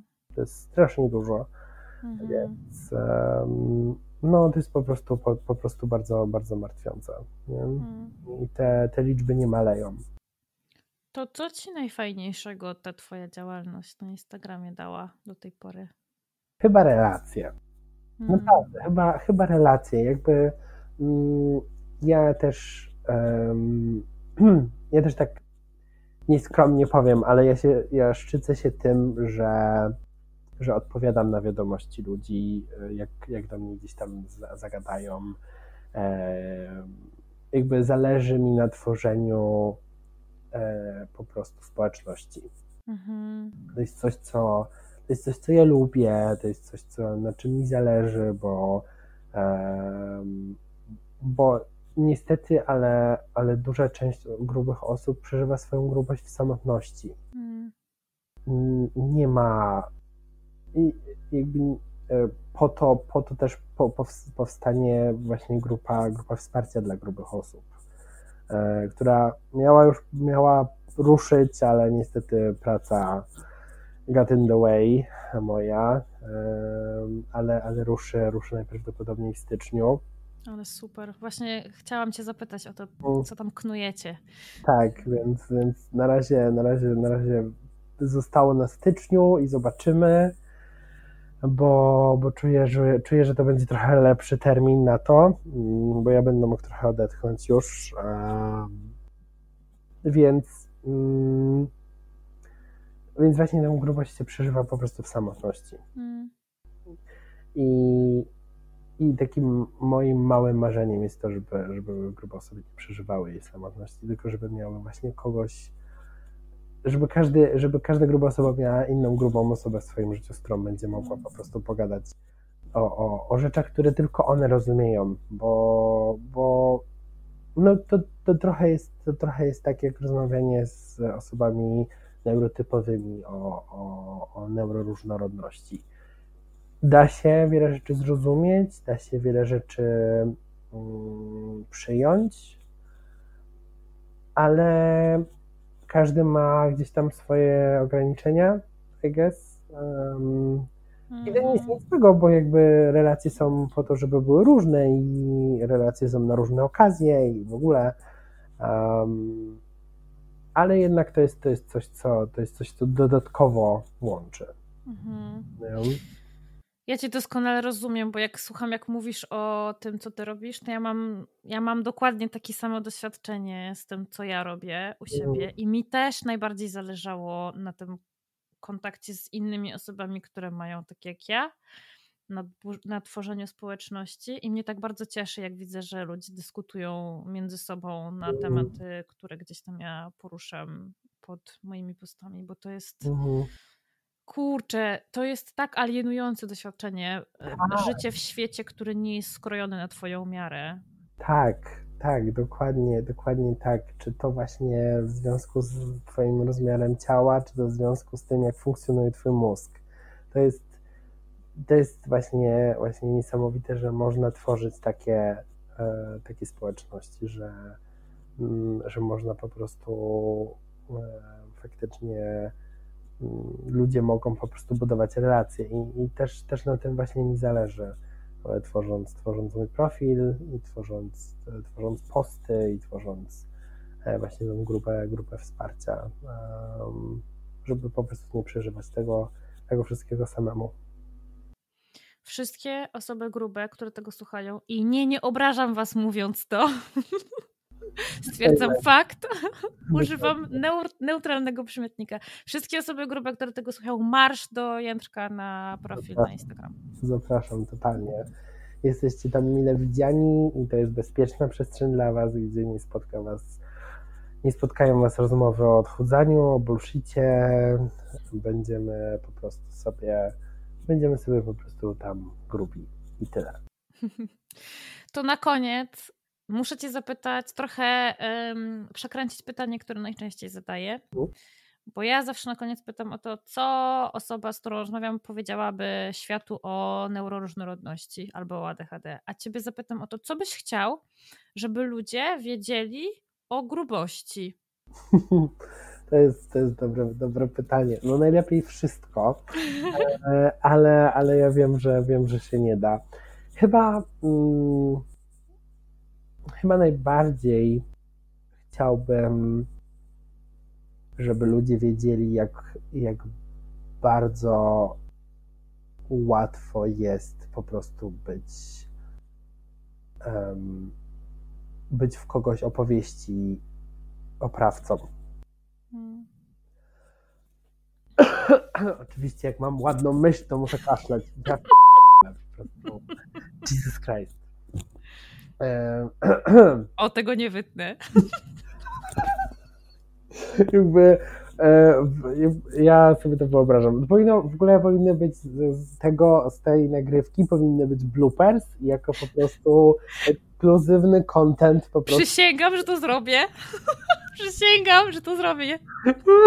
Ja, ja po prostu ja potrzebuję to mieć po prostu gdzieś e, nagrane. Tak jak e, Ola z Olą Wizą nagrywałem podcast nie, niedawno, no to, e, to przecież powiedziałem, e, chciałem powiedzieć, że wierzę w e, autonomię ciał, a powiedziałem, że, że wierzę w anatomię diety.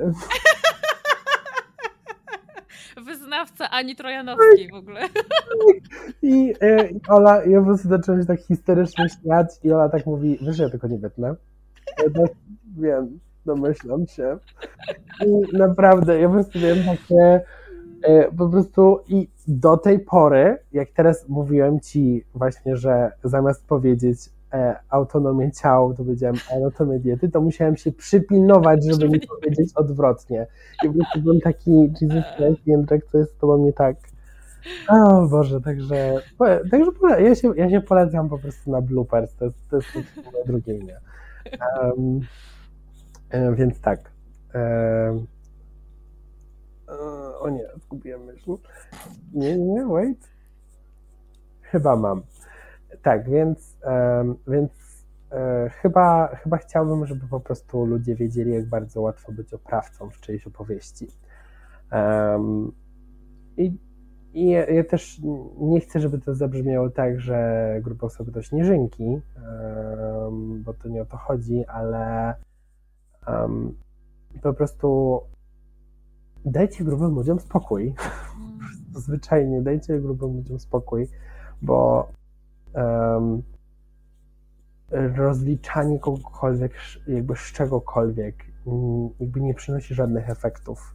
Jakby powiedzenie grubej osoby, że jest gruba, nie zmieni w jej życiu niczego, bo jakby e, z ostatniej chwili newsy ma lustro w domu i, i ta osoba wie.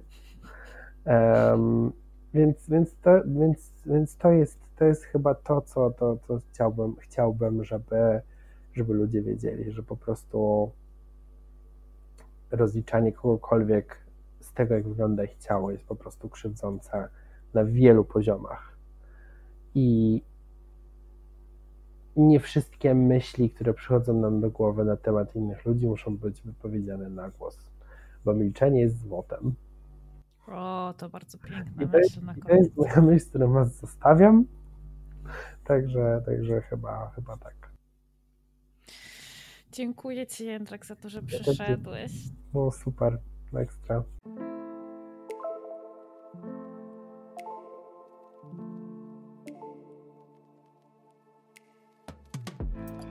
Wielkie dzięki za wysłuchanie tego odcinka.